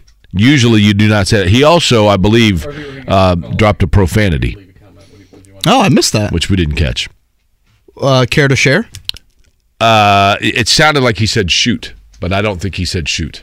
In reference to I can't remember. It, it, not like he didn't say it in a profane fashion. He just said like, "Well, listen, I mean, I didn't catch that. like shoot," but I don't think he said shoot. I could be wrong. I think you're wrong. I hope you are. For my sake. Mark's now sweating over there Yeah. to the show. I probably Why is there a posting that out, for right? an opening for a morning show producer all of a sudden? Well, I think we've got. Bring back Elijah, right? Oh, you'd love that. I, I, I t- tell you, I saw I saw Elijah and his mom at a game last. Week. Yes, last month. Elijah, the the formerly energetic intern, is now working here part time. I believe. Oh, I, yes, I did hear that. Enthusiasm pays that. off. Should we go with Parris Campbell's jersey number for the pop quiz? Sure. Numero Mark? uno. Randy. Randy, good to hear from you, Randy. It's been a while. Yes, it has. How are you doing? Doing swell yourself. Uh, not too bad. Um, Randy, would you like for me, that would be Jake, or would you like for Kevin to lead you off with question number one? Uh, go ahead, Jake. Okay, thank start. you. Uh, Randy, here we go. Are you set for Thanksgiving, Randy? Are you all ready to go for Thanksgiving? Yes, we are. Randy, your favorite Thanksgiving dish? Uh, probably the turkey, I'd say. Okay. Strike me as a gravy guy. Well, st- stuffing's good too. Yeah, I would agree. I think There we go. stuffing's very underrated. There we go. All right, here we go. Question number one. Keeping in mind, by the way, the caveat that when Bruce Arians was filling in for Chuck Pagano, he was never technically labeled, I don't believe, as the interim coach, and thus, as a result, his wins were credited to Chuck Pagano. So that caveat out of the way. Question number one for you. The Colts beat the Raiders on Sunday, giving Jeff Saturday his first win as an NFL head coach. Who was the last Colts interim head coach to win in his first game? Was it Hal Hunter, Rick Venturi, Ron Meyer, or Jan, uh, John Sandusky? And I believe it happened. This happened against, I believe, the Atlanta Falcons. I'm going to go Hal Hunter. Okay. Isn't he an O line coach, Scotty? Hal Hunter? Maybe his I son believe was. so. Yeah. All right, uh, Randy, number two. Six of the seven Colts head coaches had lost their debuts. Name the last coach to pick up a win in his first game as Colts head coach. Ron Meyer, Tony Dungy, Jim Mora, or a guy we mentioned earlier in the show, Jim Caldwell. I will go with uh, Jim Caldwell. Okay. Uh, question number three. Jonathan Taylor's 66 yard touchdown was the fourth rushing touchdown of 60 or more yards in his career. That ties a Colts franchise record. Name the other Colt whose last name, by the way, is what you might say in terms of wanting a second helping of turkey. Name the other uh, Colt who had four rushing touchdowns of 60 or more yards in his career with the Colts. Was it Edgerrin James, Marshall Faulk, Lenny Moore, or Joseph Addai? Uh, we'll go. We'll go with Addai. See Jim Irsay's latest tweet. No. Dare I ask? he retweets the Matt Ryan scramble. What a football player. Hashtag Matt Ryan. the guy that he wanted benched a month and a half ago. All right, number four, the Commanders ended Philadelphia's hopes for a perfect season with their win over the Eagles last night. Washington head coach Ron Rivera is just the second coach. Really cool moment, by the way, Rivera in that post-game locker room after losing his mother last week. Rivera is just the second head coach in the Super Bowl era to beat two teams that were 8-0 or better. Who was the first? Don Shula, Don Coryell, John Madden, or Tom Landry? Let's go with Madden. Known for his passing attack, right, Scotty? Oh, Air Coryell. Bingo. All right. Uh, question number five. The Cowboys lost to the Packers at Lambeau Field despite holding a 28 14 lead at the end of three quarters. In the 63 season history of the franchise, how many times have the Cowboys blown a 14 point lead entering the fourth quarter? Was it A, never, B, once, C, twice, or D, five times? It was an unprecedented thing. Oh, how about never? Okay. You know, of all of our um, pop quiz contestants, Randy is very in tune with the hints. Except for hint number three. Oh. When I said it's what you would say if you were Scotty's looking for a second helping of turkey. Got it. I got it. Okay. Good call on that one. All right, Randy. Number one, the Colts beat the Raiders in Vegas on Sunday. Jeff Saturday, first win as NFL head coach. The last Colts interim head coach to get a win in his first game. He said Ron Meyer. And he is correct. he said Hal. Oh, he said Hal Hunter and it Hal- was Ron Meyer. Tate Randle, I want to say, had a big part in like a blocked punt or field goal or something at the end of that game against the Falcons. Gosh, Scotty and I, the only two people in Marion County that remember this. I think I was seven years old. It was uh, it was fun while it lasted. Jim Caldwell, Lenny Moore. I'd like more turkey, please. Hmm. Air Coryell, Don Coryell, and never was indeed the correct answer for question number five. A lot of cult centric questions today, Scotty. Well, we're in Indianapolis. Doesn't make sense. That checks out. Well, usually Scotty's like the 1922 Brooklyn Dodgers moved to St. Louis and became the Arizona Cardinals, and who was the stepson of their day three starting pitcher? That's a lot of shade you just threw at Scotty's direction. I'm just, I mean, that's usually a the friendly fire. I would say it's usually the extreme detail Scotty goes in creating such a beautiful pop quiz. All right, well, uh, we'll do it one final time.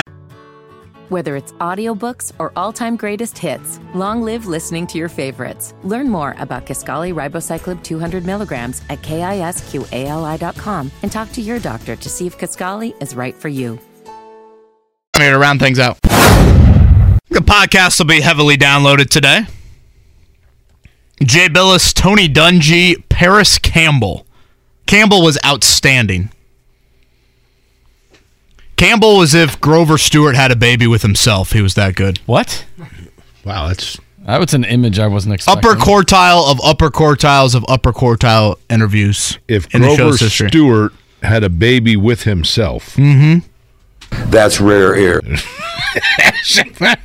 Thank you, Mr. Irsay. You find it weird that, and I don't think I do this, but I just did it there, that like people call the owners Mister. This began, you know, it, I was always interested in this with, with Polian. At the time that Bill Polian was running the Colts, Donnie Walsh was running the Pacers, and Bill Polian to everyone in Indianapolis was Mr. Polian, and Donnie Walsh was Donnie. I, Yeah, that's odd. I, I yeah, the Mister. like everyone says Mr. Irsay, but no one says Mr. Simon, right? I'd rather call him Coach Irsay. Yeah. A lot of people have been asking about Carlie Irsay on the sidelines. Have you seen that, Jake? With the headset? Uh huh. Mm-hmm. Yeah, I don't make too much of it. I think she's just trying to um, get a you know first hand sideline experience of what's going on on game days. Trying to groom herself for the inevitable job that will come one day. Now she is. There are three Irsay daughters, correct? Right. She's the oldest of the three. The middle one, Casey Irsay Foyt, don't really think involved. The youngest, Kalen Jackson, um, she uh, is probably I think most known right now for like the kicking the stigma campaign. She's been very vocal, very out front about that. I, I'm I'm very impressed by her. I think you know my, my you know two cents here. I, I'd have her run the uh, run the operation whenever that time comes. So you don't read into the headsets. No, nothing. I think Carlie has been more and more football centric over recent years is trying to now um, just again get a better understanding of how things are operating and all of that. So I read nothing into like they're on the hot seat because she's on the sidelines. I mean, she's been on the sidelines during practice. Mo- most importantly, um, why did they close huddles? oh, I forgot about that. The ice cream place. Yeah, that was yogurt. one right in Nora, Yogurt. Right? was yogurt. Yeah, Yogurt. Is it really frozen yogurt? They say frozen yogurt, and everybody's like, "Well, eat a lot of it because it's just yogurt. It's nutritious." Is it fat free? We'll have to send it to the lab. Frankie's right. We are. We got to be moving up in the mid market rankings. You think so? I mean, After today's show, even if we just go be. from 22 to 21. The one thing I've learned is that if we just tell everybody we have the number one ratings, then people believe that, right? Doesn't that seem to be how it works?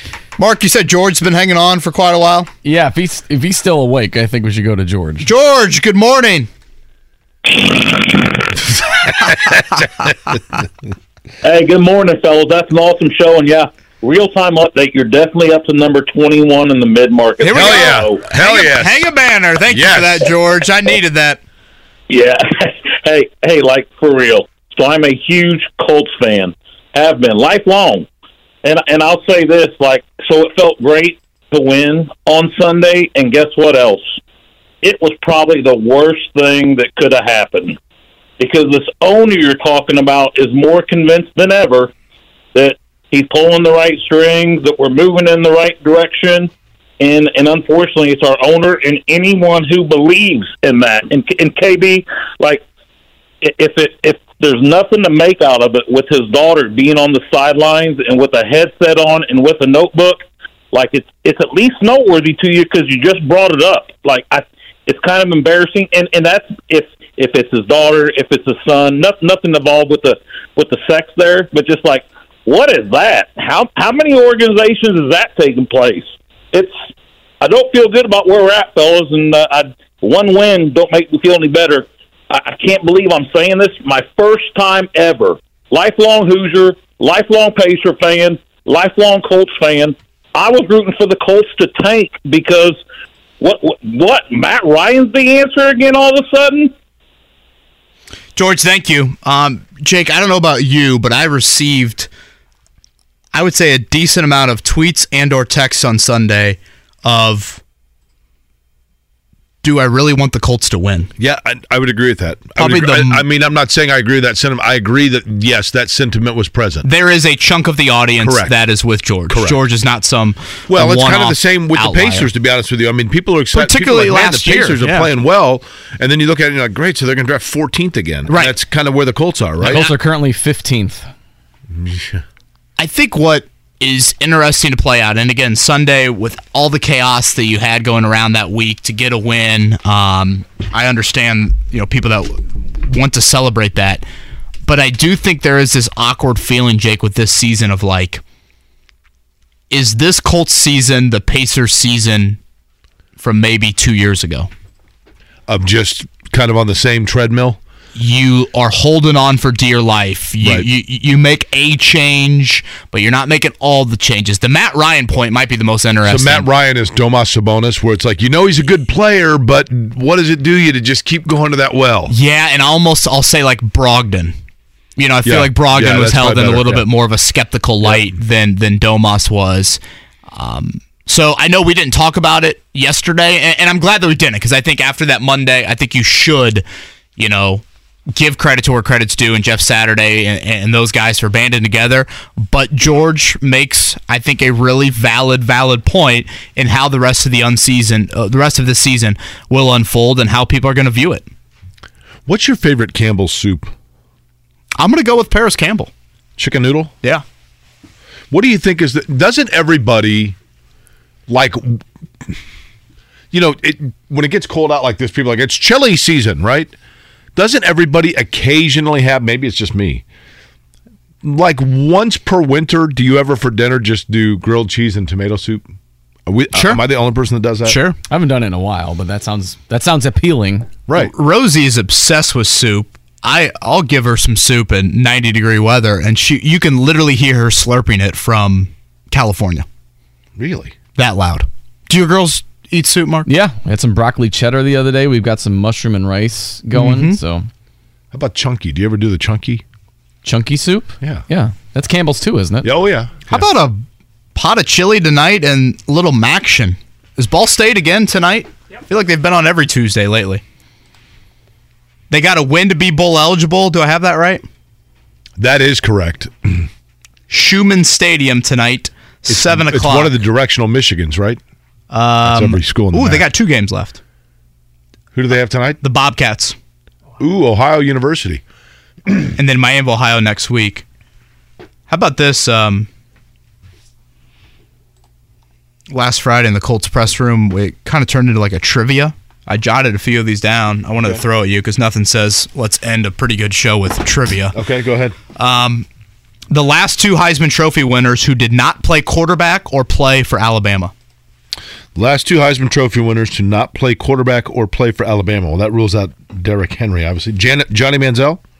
Oh, not play quarterback, you said. No quarterback, no Alabama. Um, I mean, it makes for bad radio when I'm thinking. I would say one, you're going to be like, I definitely should have known. And I'll say the other one um, has association with Campbell's soup. The not play quarterback is where it, it, it's a real trick here. We're not going all the way back to Charles Woodson, are we? No, um, they're both running backs, if that helps you out.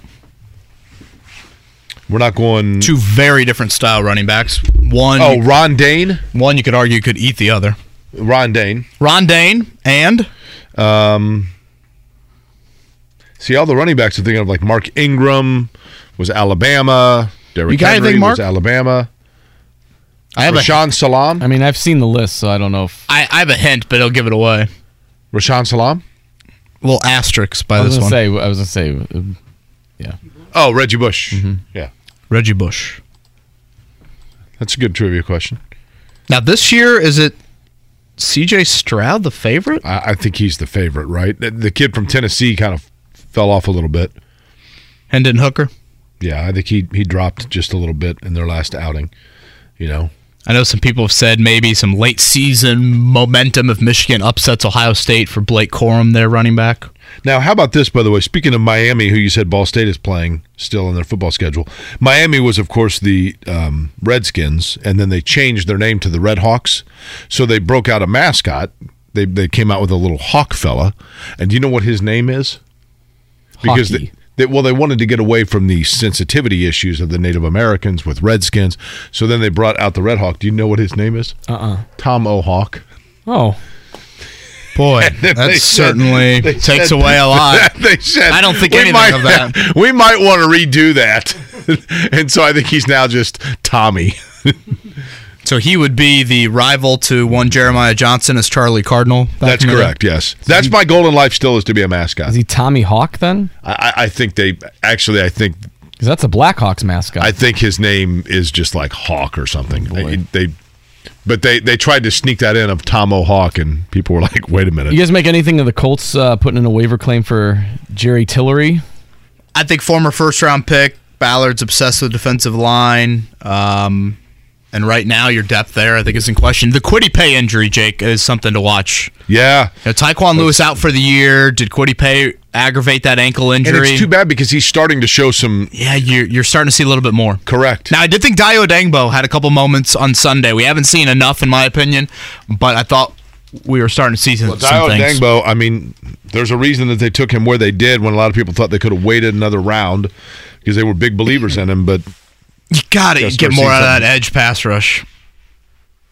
And Ngakoue, I guess he fell into a half sack. We're gonna get to the end of the year, and Ngakoue's gonna have like nine sacks, and it's gonna be like pretty much what the back of his baseball card looks like. And you're gonna, I feel like I'm gonna say, were those the nine most l- least impactful sacks you've ever seen? it's like Ray Lankford when I was in St. Louis, and Ray Lankford would hit 29 home runs a year, and all 29 of them would be after the seventh inning in a six-run game. I liked Ray Lankford, lefty, right? Yeah, He's a good player, but that was always the big complaint with people was like, yeah, Right. You know, it was it was six to nothing, and he got up in the seventh inning and hit a solo home run to make it seven nothing. Great. Mm-hmm. Yeah, the PGA Tour player that shoots 65 when he's 10 shots back on Sunday. The NBA player that scores 12 in the first quarter, scores 12 in the fourth quarter of a huge blowout. Again, thank you sincerely, Mark. Great work. Jay Bilas, Tony Dungy, Parris Campbell. All three of those up on the podcast. Hope you guys enjoyed that. Have a great Tuesday. We'll talk to you tomorrow.